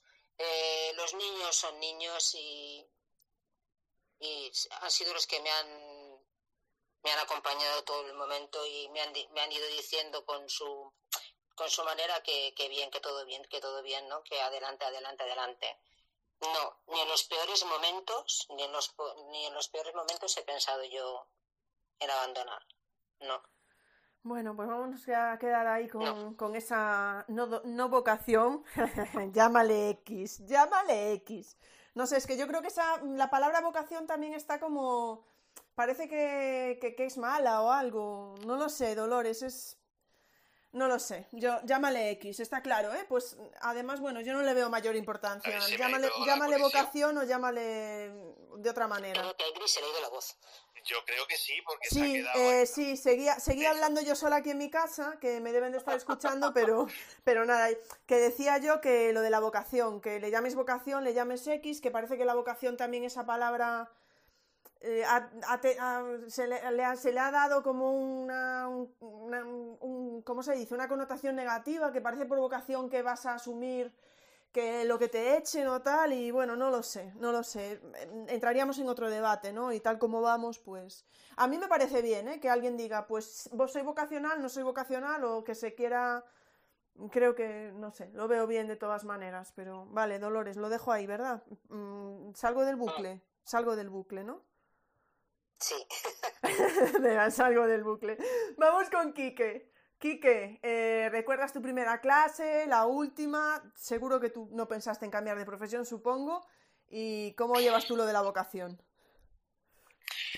Vamos a ver. Eh, bueno, lo del acceso a la profesión docente, mm, yo cuando acabé la, la carrera de magisterio, pues me apunté, como no tenía otra cosa, a, hacer en aquel tiempo el curso puente para hacer eh, la licenciatura en filología inglesa. Y, bueno, pues hice el curso puente, hice eh, parte de, cuarto, eh, porque me llamaron de un centro concertado para empezar a, dar clases allí. era en Motril, era un colegio concertado de, del Ave María en, el Varadero, que recogía pues bastantes niños de hijos de pescadores y, esas cosas. Y ahí fue donde empecé la, profesión docente, después estuve allí durante tres años y eh, ya aprobé las oposiciones y me mandaron a, la provincia de Cádiz, donde ya pues todo el resto de, de mi vida laboral y no laboral he estado hasta, hasta este momento. Eh, bueno, yo aprobé las oposiciones en, el 80 en el 84, empecé a trabajar en la pública en el 85, eh, yo, más o menos lo mismo que, que, Dolores, me parece a mí, y eh, también coincido, hombre, no con el embarazo de Peralía, porque evidentemente yo como eso como que no, más bien imposible, pero sí mi mujer en ese año del 84 sí estaba, estaba embarazada. Entonces, mm, pues también vino eh, el niño, pues con el pan debajo del brazo, como, como suele decirse. Eh, entre vomitera, vomitera, eh, barriga gorda, de motrila granada para examinarme y todas esas cosillas, pues, pues nada, aprobé las oposiciones y ya después mi primer destino me lo dieron aquí cerca de, de Jerez. Así que coincido con Dolores, eh, Dolores Ojeda en el año y con Dolores Peralía en más o menos la situación, salvando la, las distancias. Mi primera clase, bueno, mi primera, depende. Cuando, eh, cuando estaba estudiando magisterio, eh, recuerdo mi primera clase solo, sí. Resulta que cuando yo empezaba las prácticas de, de magisterio, en aquel tiempo se hacían prácticas en segundo y en tercero, de magisterio, eh, prácticas de, segundo, bueno, pues se me dieron el, centro que yo había más o menos solicitado, porque estaba eh, eh, cerca del piso de, de, estudiantes donde, donde estaba. me fui allí el, el viernes antes de comenzar las prácticas el lunes y me, dicen, dice, bueno, sí, tú vas, tú vas a entrar en quinto. Digo, ah, vale, ¿puedo hablar con el profesor de quinto? sí, sí, sí. Mira, subiendo la escalera, la, la clase de la izquierda. Perfecto. Subo la escalera, digo, eh, me presento, digo, mira, que yo a partir del lunes pues voy a venir aquí a hacer la, la práctica. digo, uy, pues me viene fenomenal porque yo el lunes me voy de viaje a, Santiago de Compostela. Así que te vas a quedar tú solo con la clase. Eh, evidentemente, a mí ese momento se me cayó el alma al suelo. Digo, ¿cómo que el lunes? Sí, sí, pero no te preocupes, yo te dejo aquí cuatro cosas preparadas. Y entonces digo, ¿no? ¿Y cuánto tiempo? Y toda la semana. O sea que yo empecé mi carrera docente, de profesión docente, pues haciendo las prácticas delante de una clase que era todavía no, nada, segundo de magisterio, si estaba estudiando. Así que ese fue mi, mi primer comienzo. Pues nada, yo, eh, bueno, y mi primera clase, yo cogí la, la libreta de, del profe y dice, bueno, ¿y ahora qué toca? Y ahora toca matemática. Dice, y aquí hacer cuentas de, vale, bueno, ¿y qué cuenta? No, no hay cuenta. En la libreta había dejado lo que hacer, pero sin ninguna otra cosa. Digo, bueno, ¿por dónde vaya? Eh? Alguno que me enseñe el cuaderno, en fin, los recursos normales y necesarios que siempre se tienen eh, en, esa, en esa cosilla. Salí de, de, esa situación y ya cuando el lunes siguiente vino el profe, pues nada, muy agradecido, me trajo un botafumeiro muy chiquitito para darme la gracia de haberme quedado en su clase durante esa semana. Y perfecto, pues nada, ya el resto de las prácticas, pues ya sí estuve de co-profe, y, pero no al cargo de, de todo. Eh, la última clase, eh, bueno, yo es que me, he jubilado eh, siendo asesor del C, entonces mm, no tengo ninguna experiencia como la habéis tenido las dos Dolores. esa experiencia de dejar un centro, no, yo dejé el centro en mi última clase, pues sí, pero los niños pensaban que yo iba a seguir. Entonces nos despedimos hasta septiembre y, y ya está. Me fui muy muy poquita cosa y listo, ya me metí en, en el C y ya me he jubilado en el C. Por lo tanto, no tengo esa experiencia emotiva que, a mí me ha dado mucha rabia no tenerla de, de, de las dos dolores, porque me hubiera gustado decir todo, todo el instituto, todo el colegio, ¡Oye, Quique, bien! Pues no, ni Quique ni, ni nada. Así que eso, una, una espinita que tengo en el, en el corazón. Eh, docente por vocación.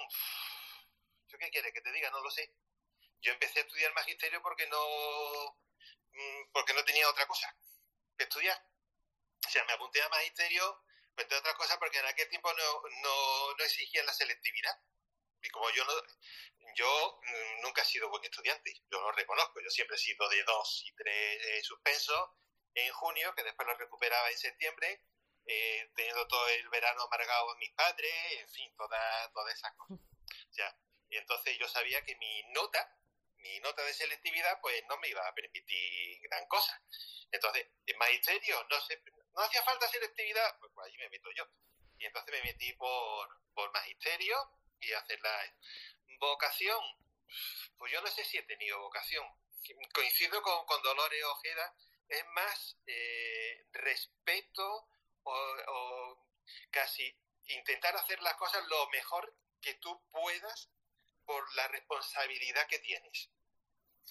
Entonces, vocación hacia el alumnado, pues no lo sé, vocación hacia el profesorado, dando cursos de formación y ayudándolo a progresar, pues tampoco lo sé. Si eh, entendemos vocación por actividad de servicio a los demás, pues sí, sí he tenido vocación, pero tampoco es una palabra que a mí me guste eh, como, como ha dicho Dolores, no encuentro vocación, sí, para los curas y los, los, frailes y para eso. Para el docente es más una responsabilidad personal de intentar hacer lo mejor que tú puedas y sepas en cada momento. ¿Quieres llamarlo vocación? Vale, de acuerdo, pero mm, como palabra no me gusta demasiado. Hasta ahí. Bueno, tú no te preocupes, Loli, porque yo estoy aquí, yo te apoyo, Loli. Así lo digo, hombre, vamos a ver, va, va a ser aquí dos contra uno. Yo te apoyo, Loli, totalmente. Vamos a ver este gracias. No, pero bueno, yo creo que en el fondo los tres le llamas X, pero estáis hablando de lo mismo. O sea, tampoco le podemos llamar como queramos, nos puede gustar más o menos una palabra, pero bueno, yo creo que esa idea de responsabilidad también eh, es, muy, es muy buena, ¿no? Y, y muy necesaria. Vuelvo contigo, eh, Loli, ya no me entretengo más, no me entretengo más con Quique para ir un poco al grano, porque vamos ahí un poco, bueno, un poco ahí retrasados y eso. Eh, bueno, sabe-.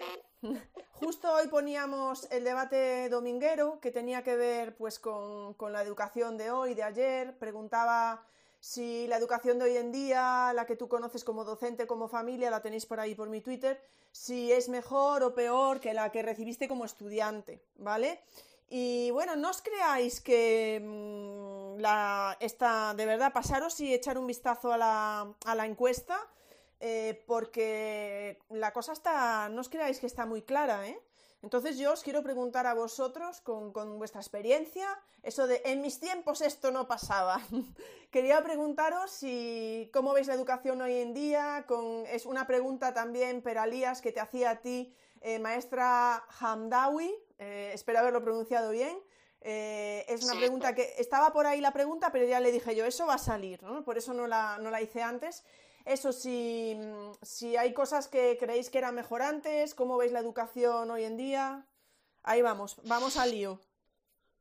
Hombre, si comparamos la educación que yo tuve de ordena y mando y cero patatero en relaciones con el profesorado, con respecto a ahora, yo creo que la cosa ha cambiado bastante.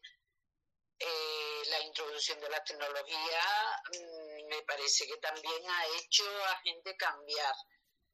Eh, pero sí sigo viendo todavía gente que no se engancha del todo en el mundo educativo. O sea, mm, ya lo que estoy viendo a través de mi nieto, por ejemplo, veo que se siguen haciendo muchas cosas igual que hace muchos años.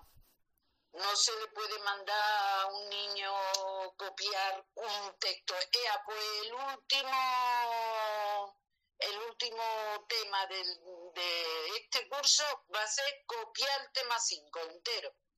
Ea, y ya está.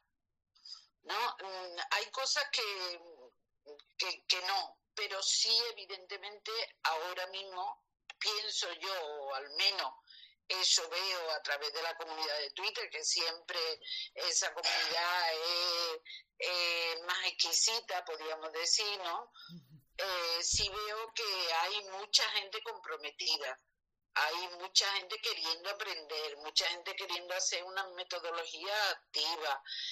Eh, eso, mm, eso sí ha cambiado, evidentemente. En, en mi tiempo, pues los que hacíamos un poquito las cosas distintas éramos como, como nos llamaron, o sea, yo mm, soy de Sevilla, pero nos fuimos un grupo de, de amigos, maestros, nos fuimos a un colegio de nueva creación y empezamos pues eh, con unas metodologías distintas, lo que se podía hacer en el año 80, ¿no? Pero ya empezamos a darle otro otro viso a lo que era el ordena y mando y ya está, ¿no? O el copia y, y dictado y cosas de esas. Las cosas tradicionales, pues empezamos un poquito a dejarlas de lado y hacer pues más, más gramática de la fantasía, podríamos decir, ¿no? Más metodología participativa y todo eso. Y, en aquel tiempo, en los años 80, pues nos pusieron el colegio de los comunistas, porque éramos menos, éramos menos los que hacíamos eso. Ahora yo veo que hay un grupo de gente grande eh, que está muy comprometida. Mira, antes, entre las cosas que hacía, se me olvidó decir que, que pertenezco también a lo que es la, la organización del EAVE, ¿no? Que es el tercer año ya que organizo, que estoy en, el grupo que organizamos el, el EAVE. el EAVE sabéis, vamos, me imagino que todos los que estáis por aquí lo sabéis, pero por si a alguien no le suena, es un encuentro andaluz que se hace, empezó eh, en torno a los blogs, pero ya es un encuentro andaluz, ¿no? Eh, de maestros que se hace una vez al año. Entonces, eh, nosotros empezamos con poquita gente y este año último que se ha celebrado en San Lucas de Barrameda, eh, había en un primer momento 600 solicitudes, de las cuales hubo que rechazar porque, claro, evidentemente eh, no había espacios allí en San Lucas como para acoger a tanta gente y además no era productivo, ¿no? Se quedan en unas 300, en unas 300 personas que durante un fin de semana se pagan de su bolsillo un hotel, unas comidas, una estancia para ir a formarse. O sea que sí hay un grupo de gente que yo lo veo con inquietudes, que lo veo con inquietudes de mejorar la educación.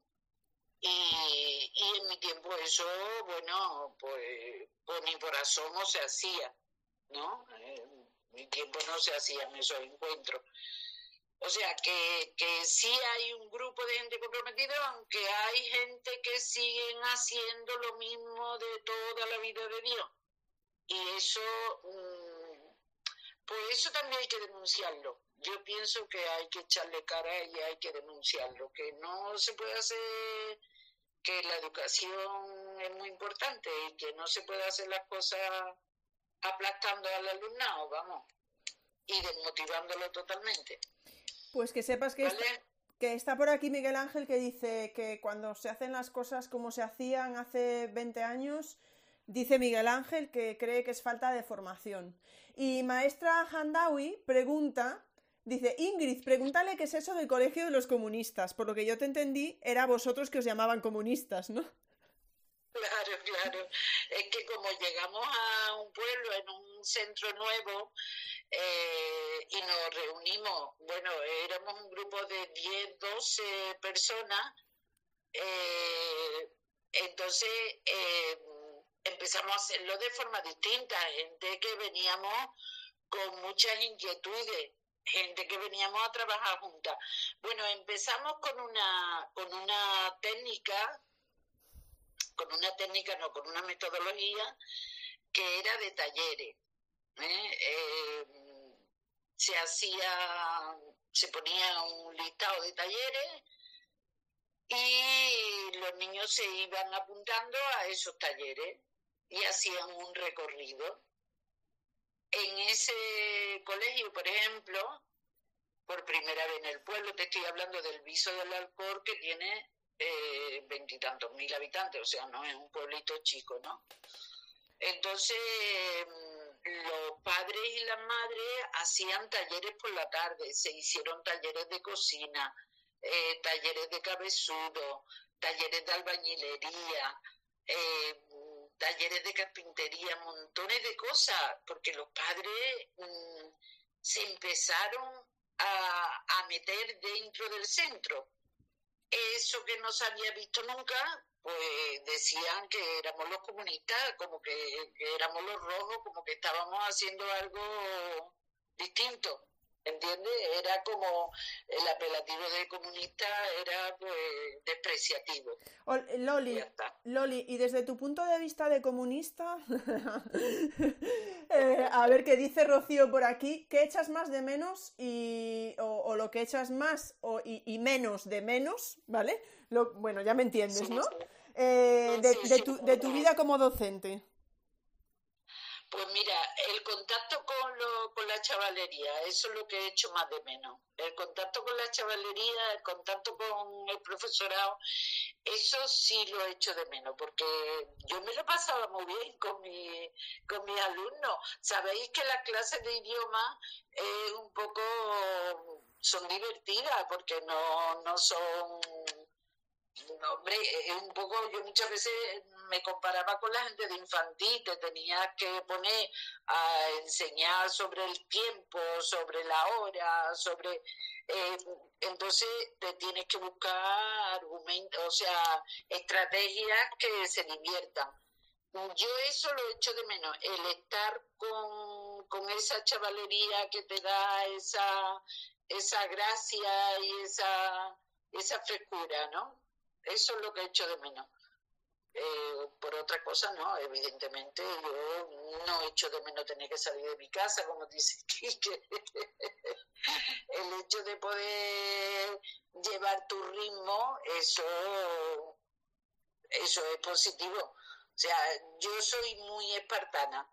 Yo soy de las que me suelo levantar a la misma hora, suelo leer a la misma hora, me meto en red a la misma hora. Yo tengo una disciplina interior que es la que, no sé, es la que me mantiene durante el día entretenida, podríamos decir, entretenida o, formándome. Yo pienso que, que nunca terminas de formarte. Si yo mientras más leo, más hay que leer. Entonces, no termina nunca, ¿no? No. Evidentemente no lo, no lo hago con agobio, ¿eh? en absoluto no lo hago con agobio, que si hoy, por ejemplo, tengo que estar en la charla educativa de Ingrid y en toda la tarde he podido coger un libro, pues nada. No pasa nada. Yo te agradezco. Bueno, la verdad es que lo, lo, lo, agendamos ya con un poco de tiempo, porque yo sé que sois gente muy ocupada. Y dije, vamos a agendarlo con tiempo, porque mm, si Dolores tenía un viaje, eran las elecciones andaluzas, luego Quique no sé qué. Dije yo, bueno, vamos a ver cuándo coincidimos. Es más, iba a estar por aquí Ana, ¿verdad? Pero tenía, tenía su familia en casa y, y no podía estar. O sea, pero no encontrábamos un domingo ¿eh? donde cuadraros a los cuatro, al final tuvisteis que ser tres.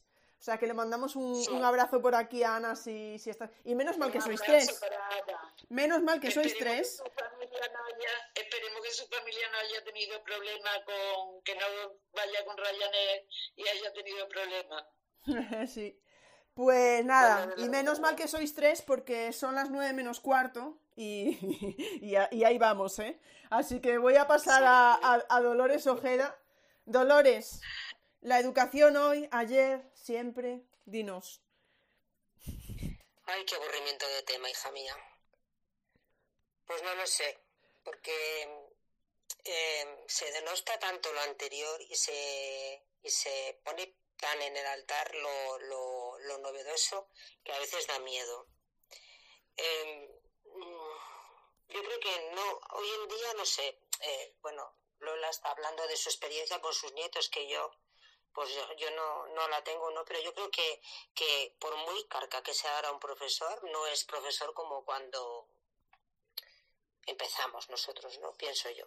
Creo que, que, se ha avanzado y que innovación no solamente es tecnología, que muchas veces se habla de innovación de algo que, que, se ha hecho toda la vida, o que por lo menos los que hemos tenido inquietud lo hemos hecho toda la vida. A veces pienso que si Montessori levantaba la cabeza nos corría a, a tortas a más de uno. Eh, yo lo que pido sobre todo es sentido común y que no se puede generalizar y que lo que hay que hacer es mm, trabajar porque todo el alumnado de todo tipo, de todo tipo de toda índole, de toda procedencia, eh, alcance lo mejor que, que, pueda de su persona para ser eh, personas críticas y no dependientes de nada pero esto que lo tenemos claro los que miramos por los demás, sobre todo por los, los, los pequeños y los jóvenes, no lo tienen, bueno, sí que lo tienen claro los que tienen la sartén por el mango, ¿no? que son los políticos. Está visto que no hay manera de que una ley educativa dure mucho, está visto que no nos ponemos de acuerdo ni siquiera entre nosotros, que nuestras visiones de, de la educación son diferentes y no hay manera de, de encontrar el punto del sentido común para, para esto. Eh, yo creo que, que la escuela es un servicio, pero no es un servicio de guardería, no es un servicio de que el niño sea eh, feliz ante todo, ni que sea un niño que, al que se le consienta, ni que el esfuerzo sea una palabra que está un poco mal vista en algunos aspectos, ni que eh, la experimentación no tiene por qué estar en contra de eh, utilizar la memoria, de que lo digital no tiene por qué estar en contra de lo manual, que muchas veces nos olvidamos de ello, ¿no? De que saber de todo nos hace olvidar muchas veces el leer y el escribir y el hablar y el escuchar, que creo que sería lo primero que se tendría que trabajar y trabajar y trabajar. Entonces, cuando hablamos de lo de antes y lo de después, esta mañana yo he respondido a esa pregunta, esta mañana o ayer, ya no recuerdo, de lo que estudiamos, ¿no? Pues yo recuerdo mis tres últimos años de, de primaria, bueno, que estrené la, estrené la EGB, y mis años de BUP eh, como los más extraordinarios de mi vida. Y la metodología, pues, igual no era tan novedosa, pero lo debía de ser cuando a mí me enamoraron, me enganché al conocimiento, quería saber más. Mm. Y eran los 70, ¿no? Los 70 y los principios, los 70, los 70. Y lo recuerdo con, con una serenidad y con un agradecimiento enorme. Y como antes decía Dolores, a mí me queda, no sé, mi manera de, de, haber hecho durante todos estos años en los que he estado trabajando, me queda la satisfacción de encontrarme muchos, muchos alumnos eh, por la calle y, bueno, y mm, fiestas que me están haciendo los que se están reuniendo para, para, para, para estar juntos y para, y para vernos eh, mm, de agradecimiento, ¿no? Entonces, mm, no sé, eso me queda la satisfacción de decir, bueno, yo lo he hecho así, eh, eh, me he salido del libro de texto siempre, eh, me he inventado cosas, cada curso ha sido diferente, lo que me ha servido para unos en el mismo colegio incluso al año siguiente no me ha servido para otros em, y ya está. Entonces, cuando se habla de antes y se habla de ahora, yo tengo un batiburrillo de sentimientos, no puedo decantarme, ¿no? También tengo muy claro que el conocimiento es importantísimo y que muchas veces se olvida y que evidentemente la competencia es importantísima y que a veces también se olvida. Entonces, ahí está en el punto en el punto en el medio punto, ¿no? creo que está la dificultad. Ojalá, ojalá eh, en algún momento una ley educativa y un estar de acuerdo todos en por dónde tirar, porque si no, ni antes ni después. Bueno, Dolores, mira, deja de abrir melones, deja de abrir melones porque estás abriendo muchísimos melones, Dolores, o sea, competencias. A ver, yo creo que más allá de irnos del debate dominguero, ¿sabes? Porque, a ver, yo cuando hago un debate dominguero, tenéis que ser conscientes de que yo también pongo una pregunta que de entrada, claro, es que alguna vez la gente me dice, eh, no pongas sí o no, pon depende o pon intermedio. Yo, hombre, no voy a poner eso porque sé que ahí nos encontramos todos. O sea, realmente cuando yo propongo un debate dominguero, que lo dice la palabra, debate dominguero, es decir, vamos a charlar un rato, no nos vamos a volver locos aquí, pero yo creo que en el fondo todos deberíamos saber, y yo creo que estás yendo por ahí, Dolores, que al final en el punto intermedio es donde nos encontramos, ¿no? No sé si lo ves así, tú también.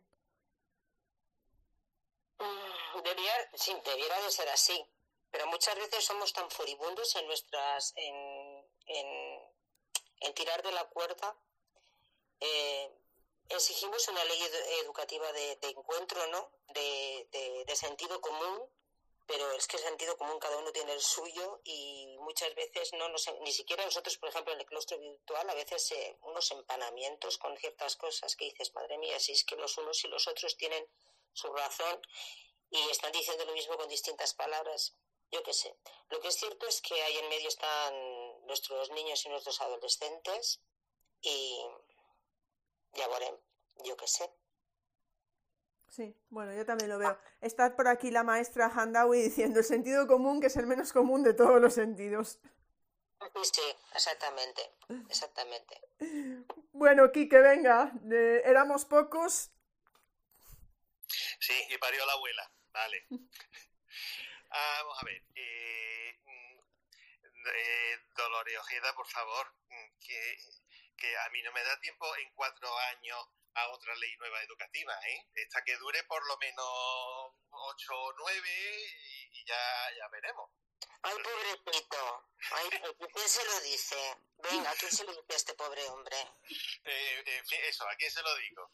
Pero si es, si es cierto todo lo que dice, es que lo que he notado con todo esto es que ni nosotros mismos nos ponemos de acuerdo en cosas educativas. Hay una serie de, llamémosle bandos o zonas o como quiera, que si ya es difícil entre nosotros ponernos de acuerdo, me imagino para hacer una ley educativa a ver, quién se pone de acuerdo en, esa cosa. Pero vamos, pasando del tema ese, que no es cuestión hoy de, los LOE ni nada de eso. Eh, educación de ayer y de hoy, pues yo creo que eh, yo tengo una, una, cosa clara. Yo no puedo eh, analizar la educación de, de, los 60, 70, 80 con la mirada que yo tengo ahora mismo en el año 2022 de lo que es la, la educación. Son situaciones completamente distintas eh, que no se pueden, yo qué sé, es como si analizara con la perspectiva actual de pues todas las cosas que pasaban en el, en el Mioci. Porque doña Jimena le besaba primero el pie, después le besaba la mano y después lo besaba en la boca? Porque eso en aquella concesión era primero soy tu sierva, de, soy tu compañera. Pues entonces es así, es así, son visiones completamente distintas. Yo no puedo decir, oye, que eso es machismo. No, perdona, eso es la visión de la época de la Edad Media la visión de la educación en los años 60, 70, 80, cuando yo empecé a, trabajar, pues es completamente distinta a la de ahora. Entonces, no puedo analizar eso. En aquel tiempo se hacía lo mejor que se podía hacer en aquel tiempo. Que había movimientos de renovación pedagógica, evidentemente, ya, se, ya había mucha gente que estaba interesada en cambiar esa pedagogía. Cosas así que se han ido bueno, pues eh, digamos poniendo las bases, poniendo los cimientos para donde hemos llegado ahora. ¿Que existe todavía gente que está en aquella época? Sí, sí. Y todos los conocemos y todos podemos pensar. Y ahora, yo con mi visión de ahora sí puedo analizar y puedo, entre comillas, criticar eso. Porque eso está eh, fuera de la, del tiempo actual. Ahora mismo sí podría criticarlo. Pero no puedo criticar lo de antes con la visión de, ahora. Ni antes era mejor, ni ahora es mejor. Si han cambiado cosas, si han cambiado la forma de tratar, si han cambiado los recursos. Y yo, eh, bueno, estuve viendo hace un par de días en la tele el programa de eh, los pilares de, no sé qué, no, son los pilares de la tierra, los pilares del tiempo me parece que se llama, cómo reconstruyen cómo reconstruye pues una catedral, una ermita, no sé cuánto, desde los cimientos. Y decía, vaya tela, si eso yo lo hubiera visto en mi tiempo, lo que hubiera aprendido. es aprovechar recursos. Entonces, eso sí, si no lo aprovechamos ahora, estamos desperdiciando mucho. Y eh, quiero romper también una lanza en favor de lo que en algunos aspectos se ha avanzado en el tratamiento de la diversidad antiguamente, eh, y perdonadme la expresión, el que era tontito, era tontito, y se le suspendía y repetía curso, y ya cuando se aburría se iba del cole. Ahora mismo ya nuestra visión es completamente distinta. Bueno, seguimos catalogando todo el alumnado, que eso a mí me parece que sin necesidades educativas especiales, que si adaptaciones curriculares significativas no significa que si programas de refuerzo, programas de ampliación, que pero vamos a ver, mm, yo ahí paso. Entonces, eh, si hemos cambiado un poco lo que es la visión de, la personalización en la educación, eh, y tengo que dar aquí también la enhorabuena a la, a la charla sobre multinivelación del miércoles de, de José Blas, que nos dio una, una pauta muy, muy interesante. Mm. Y eso sí, sí ha cambiado mucho. Entonces, ahí sí le veo yo un gran logro. Que mucha gente no lo, no lo tiene, no lo ve, no lo pone en práctica, pues no. es cuestión de tiempo. Vamos a sentar bases, vamos a sentar cimientos, vamos a empezar a construir de verdad lo que es una educación personalizada. Me olvido de todo lo de antes e intento hacer las cosas lo mejor posible, con las huellas que tengo. Es decir, con la normativa que tengo, con la que va a venir o con la que ha pasado, porque tengo que hacerlo, pero mm, vamos a intentar eh, pensar más, eh, centrado en el alumno, en esas necesidades educativas personales, ahí incluyo a cualquier tipo de, alumnado, de ese tipo entre comillas, y eh, pensar lo mejor para, para ellos. Entonces, mm, en eso yo veo que sí ha habido un progreso, no demasiado, no para tirar cohetes, pero sí, sí se ha producido ese cambio sustancial y que por lo menos estamos más concienciados. Y ya está. Quique, teníamos por aquí una pregunta de Rocío también, no tiene nada que ver, pero te la voy a hacer ahora para ir adelantando, que preguntaba si la evaluación siempre fue tu tema estrella. No, ¿qué va? ¿Qué va? Eh, de la evaluación yo he empezado a preocuparme pues hace unos tres años. Antes no. Antes estaba muy preocupado por lo que era la metodología, eh, el aprendizaje por proyectos, por, por juegos, por cosas, por cosas así. Eh, de ahí me pasé a lo que era la, la programación en, sí. Entonces empecé a preocuparme de, de, desarrollar o de adaptar las, normas de, bueno, de la comunidad andaluza en ese, en ese momento, que había salido ya por, bueno, tratando las competencias y eso. Entonces ya empecé a tratar las competencias, competencias en programación, y a partir de, yo veía que al final, bueno, sí, objetivos, contenidos, actividades, desarrollo curricular, no sé cuánto, y al final, evaluación. Digo, bueno, pero si es que, ¿qué planteo yo? Y entonces empezó a picarme diciendo, bueno, la evaluación tiene que, tendría que ser eh, de donde parto y para hacer las actividades. Y entonces fue el momento en que empecé a preocuparme por aprender un poco, un poco más sobre educación. Pero, eh, ojo, no es mi tema estrella, ni mucho menos, porque yo soy un, aprendiz y me pasa lo mismo que, que a Veralía. Eh, cada vez que leo más sobre las cosas, digo, pues es que me pongo nervioso porque sé menos. ¿Y cómo aplico esto, Dios mío? Y esto de lo otro, y esto. entonces me hago un verdadero lío porque me doy cuenta de que, de que no, de que no sé. No es mi, mi tema, ni la lo es mi tema, ni la. No lo considero porque me considero aprendiz todavía de toda esa, aunque vosotros digáis que me manejo muy bien con las leyes y todas esas cosas. Eh, digamos que tanto leyes como, como evaluación, tres, cuatro años como mucho en lo que estoy metido de, cabeza. Un poquito antes de, jubilarme. Eh, antes de eso, poco, poco, pocas cosas he hecho. A ver, es que vamos a, vamos a aclarar, porque Rocío se ha liado un poco. Quique no tiene temas estrella. Quique es una estrella. Entonces, a partir de ahí, tema que toca, tema estrella. Eh, cae de cajón. Oye, vale ya de meterse conmigo, ¿no? O sea, que tampoco te puede tirar flores. Nada, nada, vale, vale. Vale, Quique Guerrero, vamos a... Bueno, eh, tengo que deciros que no Sí, pero señorita Ingrid, si usted me ha llamado Quique el Guerrero, ¿será porque me, me meto mucho en follones? Sí. Por favor. sí, sí, sí, sí, eres el típico de la clase aquí en claustro virtual que siempre está levantando la mano, que se pasa papelitos. Sí, ya te conocemos, eres el típico alumno que ya conocemos todos. Vale, señor. bueno, si no hablo.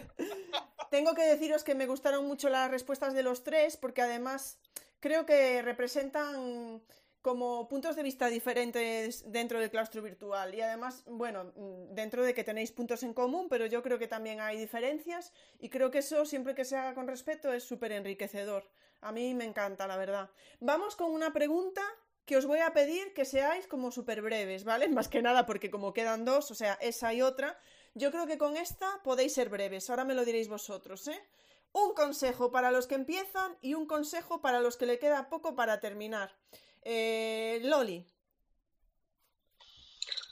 Bueno, mi primer consejo sería para los que empiezan y para los que quieren, para los que van a terminar, ¿qué te refieres? A los que van a terminar de estudiar. No, los que están, no, los que están terminando, pues como Dolores Ojeda, que están a punto de jubilarse. Ah, vale, vale, vale, vale, entonces eso es otra cosa. Eh, para la gente que empieza, mm, yo veo muy importante que formen un grupo de apoyo mm, que termina siendo por regla general un grupo de amigos, ¿eh? Eh, donde se debata, donde se intercambien experiencias. Mm, ponerte ahí en un grupo que, que te fortalezca, podríamos decir. Eh, el segundo consejo sería participar en la comunidad del centro. O sea, el centro mm, no es para llegar, estoy hablando fundamentalmente de institutos, para llegar con el bolsito por la mañana y soltarlo a las once y media o a las doce me voy y me olvido de todo. O sea, eh, participar en la comunidad, pues estar presente, formar parte de los consejos escolares, hablar con la familia y todo eso, yo lo veo importante. Después pondría lo de Twitter. Twitter es una comunidad educativa. En Twitter y en las charlas educativas se aprende mucho. Entonces, hacerse de, una lista de gente en Twitter que hablan de educación, eso te da mucho, mucho ámbito, ¿no? Y muchas formas de ver también lo que son metodologías, lo que son técnicas y todo eso. Y por último, yo pondría mucha lectura. Eh, no se puede decir, decía Antonio Basanta, que no lee el que no tiene tiempo, sino el que no tiene el deseo.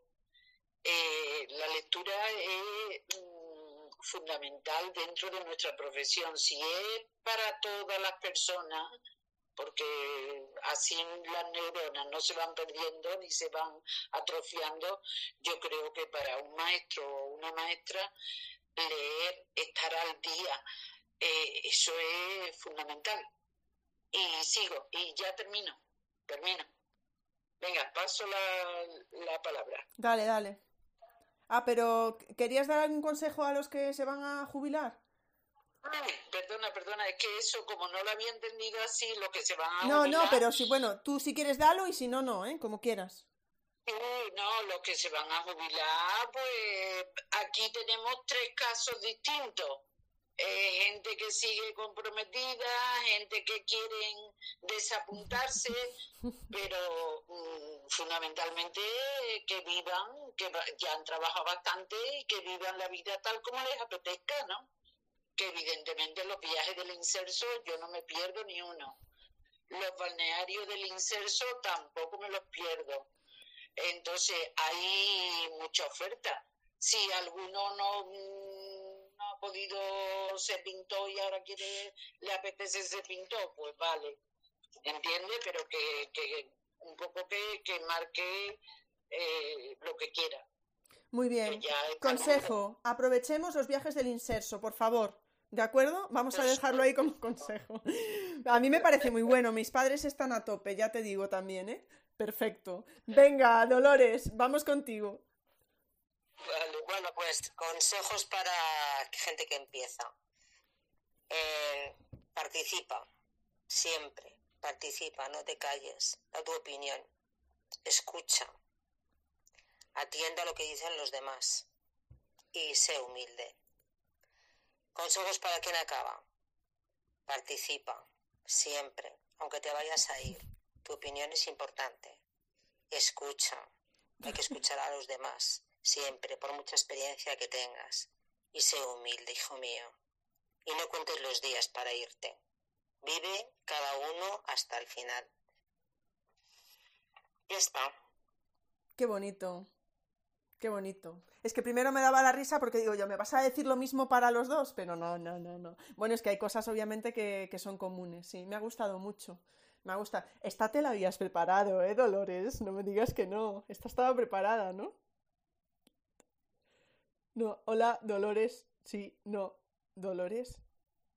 No te oigo. Ah, perdona, sí, que es que estaba hablando yo sola ahora mismo. Ah, sí, ya, ya, ya. Apunto las preguntas y he puesto participar, escuchar, humildad. Muy bien, muy bien. No, es que te quedó ahí muy, muy, muy redonda, muy cerrada. Muy bien, muy bien, me ha encantado. Bueno, vamos ahí con, con Quique, a ver qué nos dice él. A ver, eh, consejos para los que empiezan. No quiero hacerlo todo en el primer mes, por favor. Que no. Eh, lo que es la docencia es una carrera, es un maratón que, te va, eh, que vas a ir haciendo cosas en 30, 35, 40 años.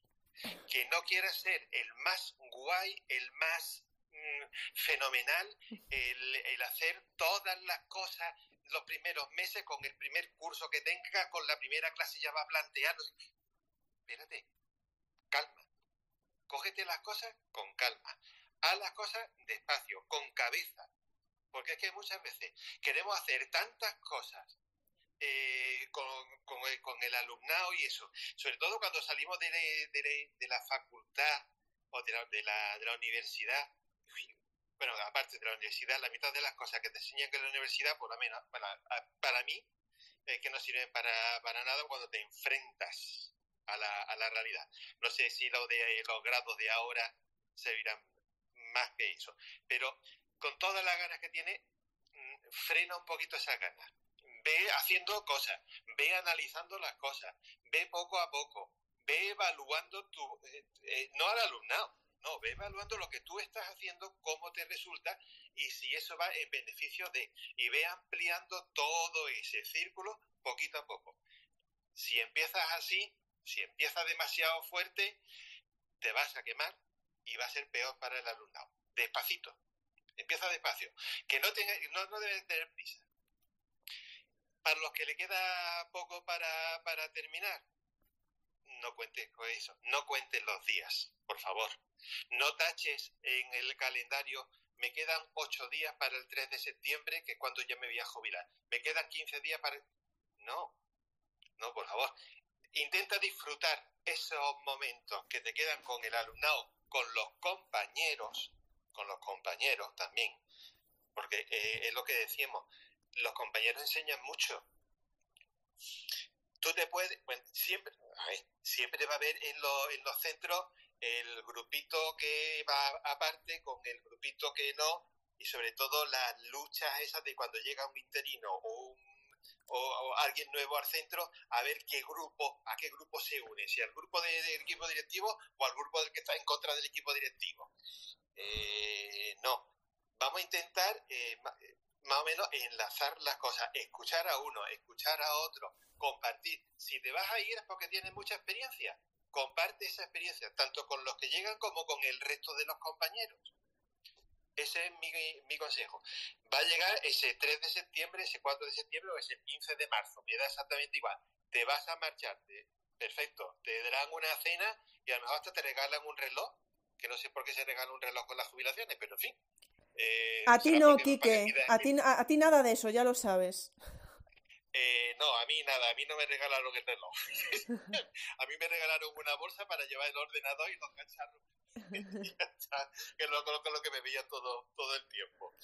Así, pero es, eso, por favor, tanto para los que empiezan como para los que acaban, relacionarse entre vosotros, compartir las experiencias. Los nuevos que lleguen a los centros, preguntad, no os quedéis callados, preguntad. Y esto, tú que me aconsejas, tú que tienes más experiencia, los vejetes de los centros, los jubiletas de los centros, compartir la, la sapiencia que, tenéis. Pues mira, yo esto lo haría así, yo esto lo de cuánto, o no sé qué, o inténtalo de esta forma. Que hay mucha experiencia que compartir y, enseñar a los demás. Que no hay decir, ah, bueno, esto ya como se va, bueno, dentro de, tres meses ya vamos a darle un grupito así y tal, y, y adiós, muy bueno. No, y meteros a fondo, tanto con el alumnado como con los compañeros. Eh, creo que he contestado. Sí, bueno, muchísimas gracias a los tres. Eh, claro, a ver, lo más importante es lo que dijo eh, Loli Peralías, que dijo que las charlas educativas, ¿no? Para los que empiezan. Eso es muy importante. que va, que es broma. Que me han encantado las, las intervenciones de los tres. Porque, bueno, la verdad es que la charla... Sí, ¿eh? ¿Quique? Sí, porque después me llaman mal educado y esas cosas así.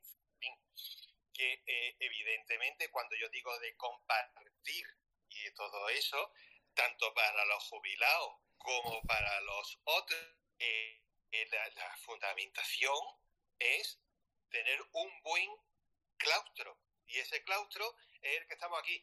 Sí es cierto que eh, este claustro está muy sesgado y, los que necesitarían más pincho no, no están en, este, bueno, en esta red ni nada de eso pero sí podemos compartir y decir, oye, pues mira, he escuchado a fulanito de tal haciendo tal cosa, oye, pues mira, eh, Luis ha publicado un chiste, pero además lleva, lleva razón porque no sé cuánto, no sé qué. O, sea, cosas así que sí se pueden compartir y a lo mejor a alguno de algún claustro de los que no están por aquí dice, oye, por simple curiosidad, voy a ver qué es lo que ha dicho este muchacho o esta muchacha en esta charla y se podría estar enganchando. Es necesario, es que yo, eh, la palabra claustro no, es, no me limito solamente a lo que es el claustro del centro, es, que el claustro es todo. Y además, mejor todavía porque eh, cuando nosotros tenemos en un centro, el claustro puede ser de infantil y primaria por un lado, un centro, eh, otro claustro que puede ser el de eso bachillerato, si a lo mejor con un poco de, suerte eh, en ese instituto está la, FP, que yo no, no, conozco, pero resulta que la FP a lo mejor no se relacionan demasiado con los que dan eso y bachillerato, eh, pero es que en este claustro estamos desde infantil hasta universidad, todos relacionando y hablando del mismo tema, o, pues sí, del tema de educación. Entonces, eso no lo vas a encontrar en ningún sitio, en ningún centro, salvo que te metas aquí con nuestra charla educativa y nuestro claustro virtual metido en Twitter y, bueno, pues contestando tweets y preguntando cosas y aprendiendo de los demás. Esa es la, esa es la tanto para uno como para otro, la ventaja y la, digamos, el consejo que yo daría. Y me callo ya que estoy hablando demasiado. Gracias, Quique. Bueno, la verdad es que hablar de todo lo que aprendemos en Twitter y de quién está, quién no está y tal sería otro debate. Que yo creo que eso para otro día daría muchísimo de qué hablar de todo lo que aprendemos aquí. Pero bueno, de verdad que para mí es que la charla de hoy es para ir tomando nota, porque yo, por ejemplo, también lo que ha dicho Loli de los ambientes me parece fundamental, de la creación de un buen ambiente, eh, bueno, en fin, todo lo que habéis estado diciendo. Antes de terminar, me quedaba por aquí una pregunta pendiente para Dolores Ojeda de Rocío, ¿vale? Que tenía una curiosidad que decía, ¿cómo comenzaron tus TikToks docentes y cuántos seguidores tienes, Dolores? Bueno, pues yo empecé mis TikTok docentes en septiembre del primero fue en septiembre del 2020. Cuando nos incorporamos a trabajar después del confinamiento fue una terapia, era una terapia para aquellos malos tiempos. Y nada, y ah, bueno, he mirado los seguidores porque sí que había visto la pregunta y no tenía ni idea ni, cuál, ni cuántos eran, 1260. Pues muy bien, la verdad es que como yo no tengo TikTok, no sé si son muchos, si son pocos, no tengo ni idea. Pero no está mal, ¿eh? Pensar que hay 1.200 personas que están viendo ahí enganchadas a tus TikToks. Una miseria. Lo que pasa es que yo cuando hice, cuando yo grabé los TikToks, lo hice pensando en compartirlos en Twitter. O sea, no, no pensé como hacerme un espacio en TikTok, sino en, en hacerlos, aprovechar la plataforma para compartirlos en Twitter, que es donde más comunidad, eh, donde hago más comunidad, más número de comunidad. Sí, sí. Y, y, la mayoría de ellos docentes, ¿no? De cualquier, de cualquier rama. Sí, efectivamente, como estaba diciendo Quique, sí. Yo creo que eso es muy bueno. No vamos a entrar ahí porque si no nos alargamos. Y como no nos queremos alargar más, ya os digo, ¿eh? a los tres, Dolores, Enrique, mm, Loli, si no os estáis pasando por el hashtag de charlas educativas, pasaros luego porque estáis teniendo muchísimos, muchísimos mensajes, ¿vale? Eh, como ya no hay más preguntas, simplemente vamos a hacer la última intervención de los tres, ¿vale? Que podéis llevarla absolutamente por donde queráis, aunque yo planteo la última pregunta que teníamos por aquí, que algunos, eh, algunos os tendrá sentido y a otros no. ¿Cómo se presenta la vida a partir de ahora? ¿Has recuperado parte de tu vida al jubilarte o no habías perdido realmente nada? Eh, ¿O cuáles son los cambios más grandes que has notado al dejar la docencia de aula? Yo planteo esas tres preguntas, respondéis a lo que queráis y de paso pues ya nos vamos despidiendo. ¿Te parece, Loli? ¿Empiezas tú? Vale, vale. Eh, bueno, eh, lo mejor de la vida de jubilada es que tú te pones los horarios. Es que tú, ya, eh, que mm, no tienes compromiso fuerte con ninguna comunidad. Los compromisos te los haces tú, la motivación te la haces tú. Que quieres leer, lee, que no quieres leer, no lee. Pero eh, eso es la, la mayor ventaja, ¿no? que te apetece escribir, escribe, que no te apetece, pues nada, que te llaman y te dicen, pues mira, en esta revista, pues te apetece hacerlo, lo hace, que no, pues no tiene ningún compromiso ni con la administración ni con nada. ¿Y qué era otra cosa más? ¿Qué, otra cosa más me habías preguntado? Que nada, era si has recuperado parte de tu vida o no la habías perdido y cómo se presentaba la vida a partir de ahora, pero bueno, tú ya llevas un tiempo jubilada. Llevo ya un tiempo, ¿eh? entonces tengo, tengo experiencia. Mi vida se presenta año tras año, eh, más o menos igual. Eh, con los viajes, los viajes del inserso, que los programo eh, al menos dos y un balneario cae cada año. Aparte del verano, pues que me lo tiro en la playa, ¿no? Pero dependo también de las vacaciones de mis niños. Cuando mis niños le dan las vacaciones, entonces cuando me puedo venir a la playa. Si no, no.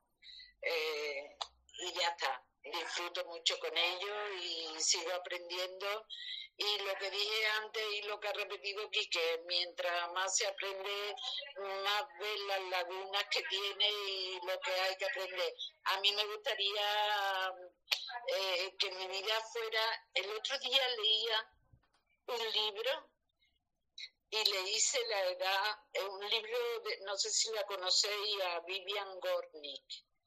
Eh, el libro que leí era de 2018, que era La mujer rara o la mujer...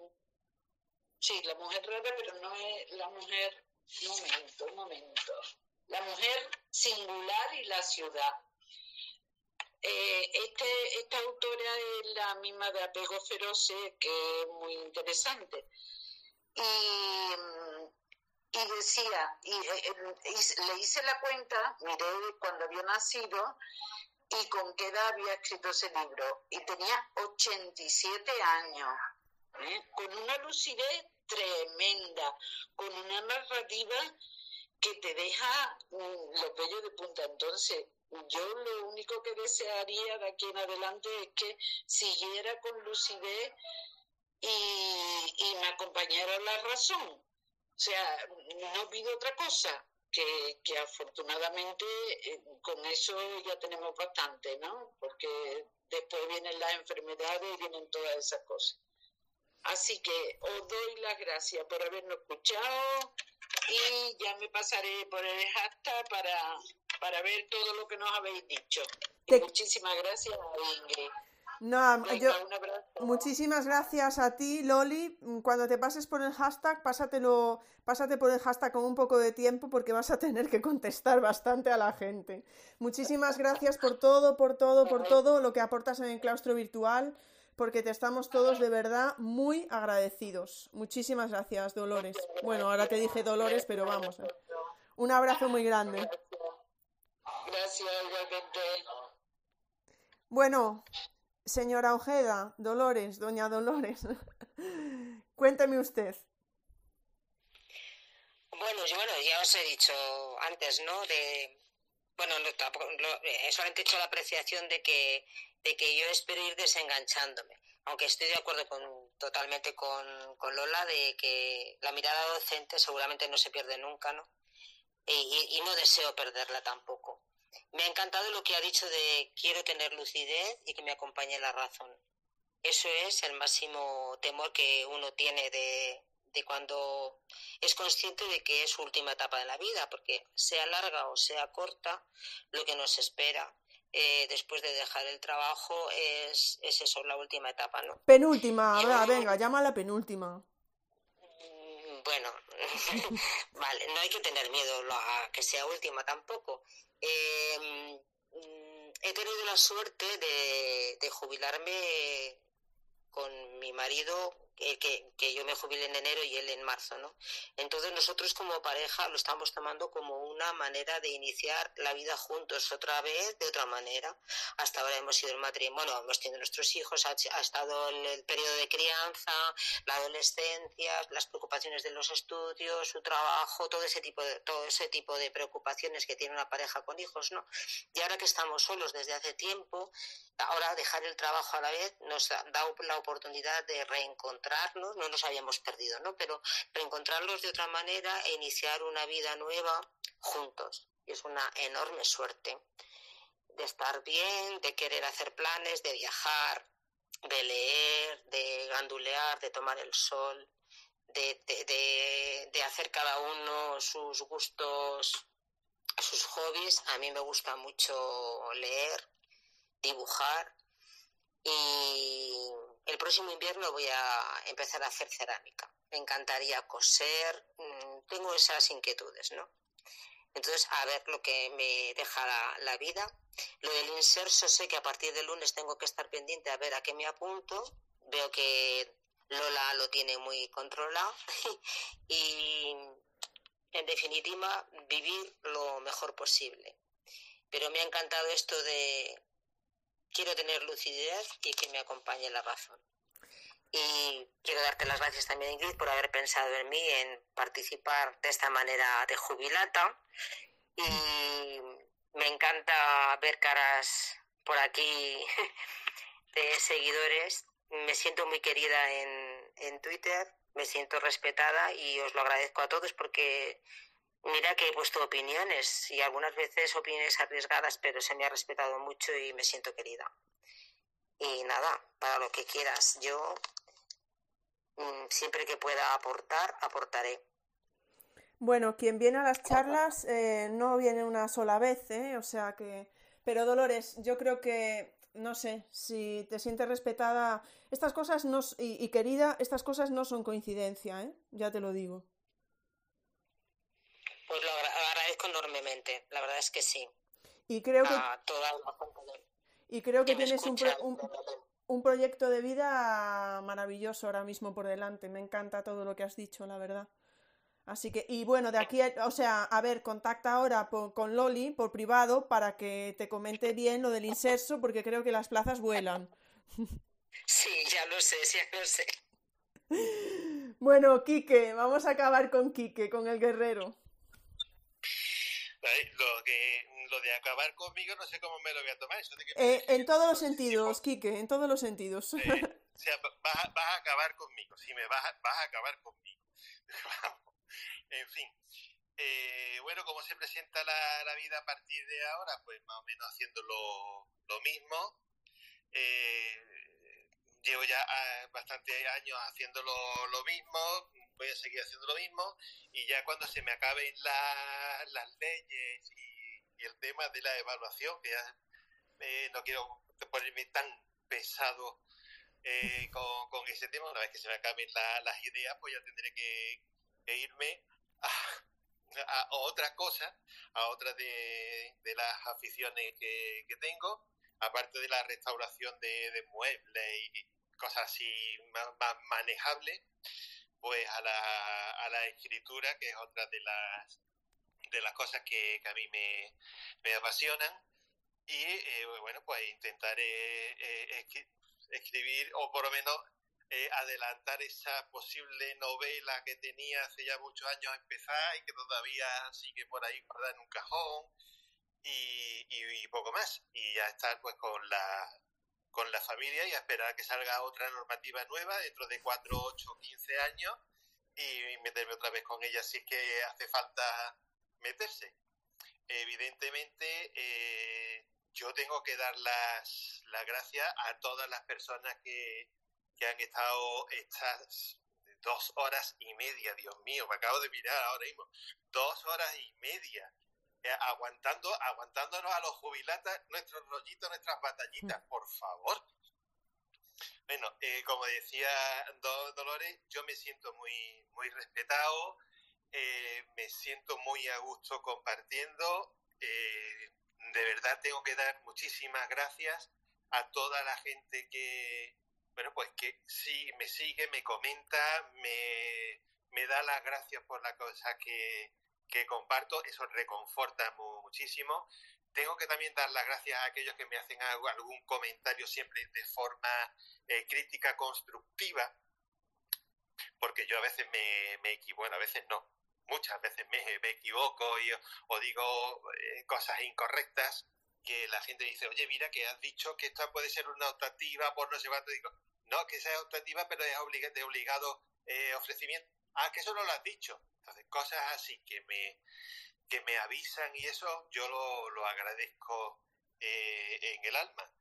Por lo tanto, yo voy a seguir por aquí ahora mismo dando la, la tabarra, eh, el tiempo que, que, dure y eso, y vamos, gozo inmenso de poder participar y de pertenecer a, este claustro que, estamos formando entre, entre todos y, daros las la gracias por estar ahí y me callo ya que, son dos horas y media. Ya, hemos hablado, yo creo que hasta demasiado. A ver ahora cómo despide la, la jefa esto. Bueno, pues la verdad es que mm, yo creo que batallitas habéis contado muy pocas, las podríamos contar con los dedos de la mano y sobre todo nos habéis dado una lección de educación en mayúsculas. No una lección porque digáis cómo hay que hacer las cosas y tal, no, sino porque desde vuestra experiencia, es que son muchas cosas que, que, nos pueden ayudar. Eh, a mí es que, no sé, es que habéis dicho cosas tan como dice Dolores un poco, como de cajón, de sentido común, pero que a veces, no sé, te ofuscas, se pasan. Eh, bueno, a ver, se lo dije a Peralías, a Dolores y aquí que os lo digo ahora juntos, ¿no? Muchísimas gracias a, a los dos, a los tres, por todo lo que nos aportáis aquí en Claustro Virtual. Todo. De, de, coherencia, de diferentes maneras de pensar, de sentido del humor, de legislación, de, de, libros que no recomiendan, de todo, todo, porque, o sea, de verdad, o sea, es...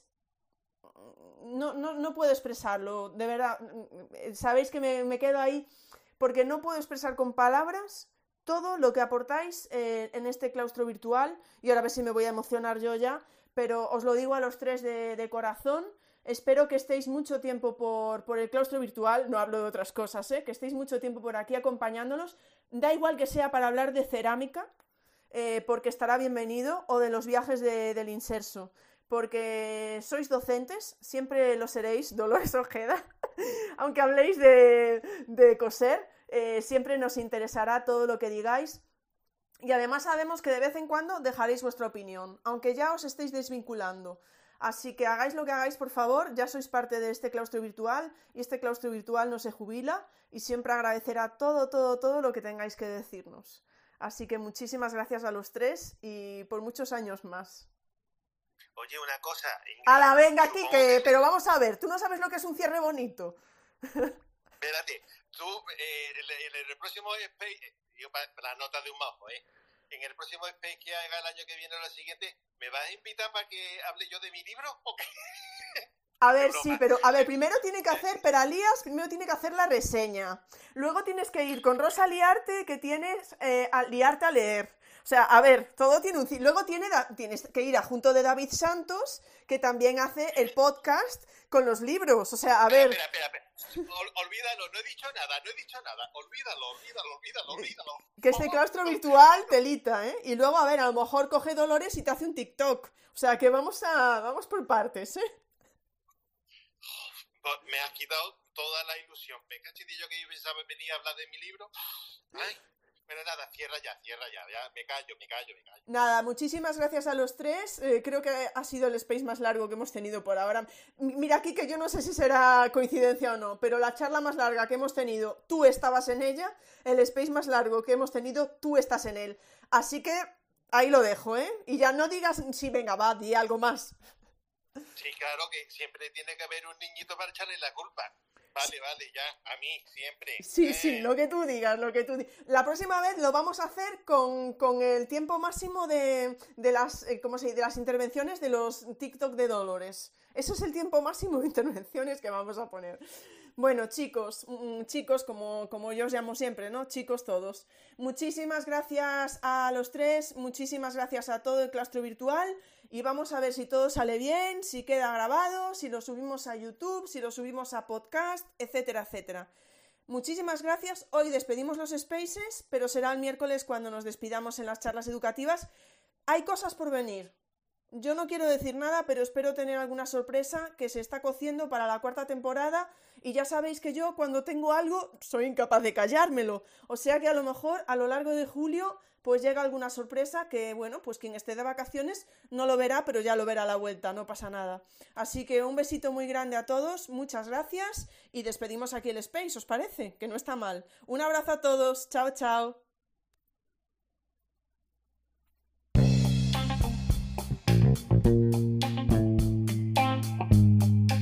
Muchas gracias por escuchar este space. Nos vemos en el siguiente.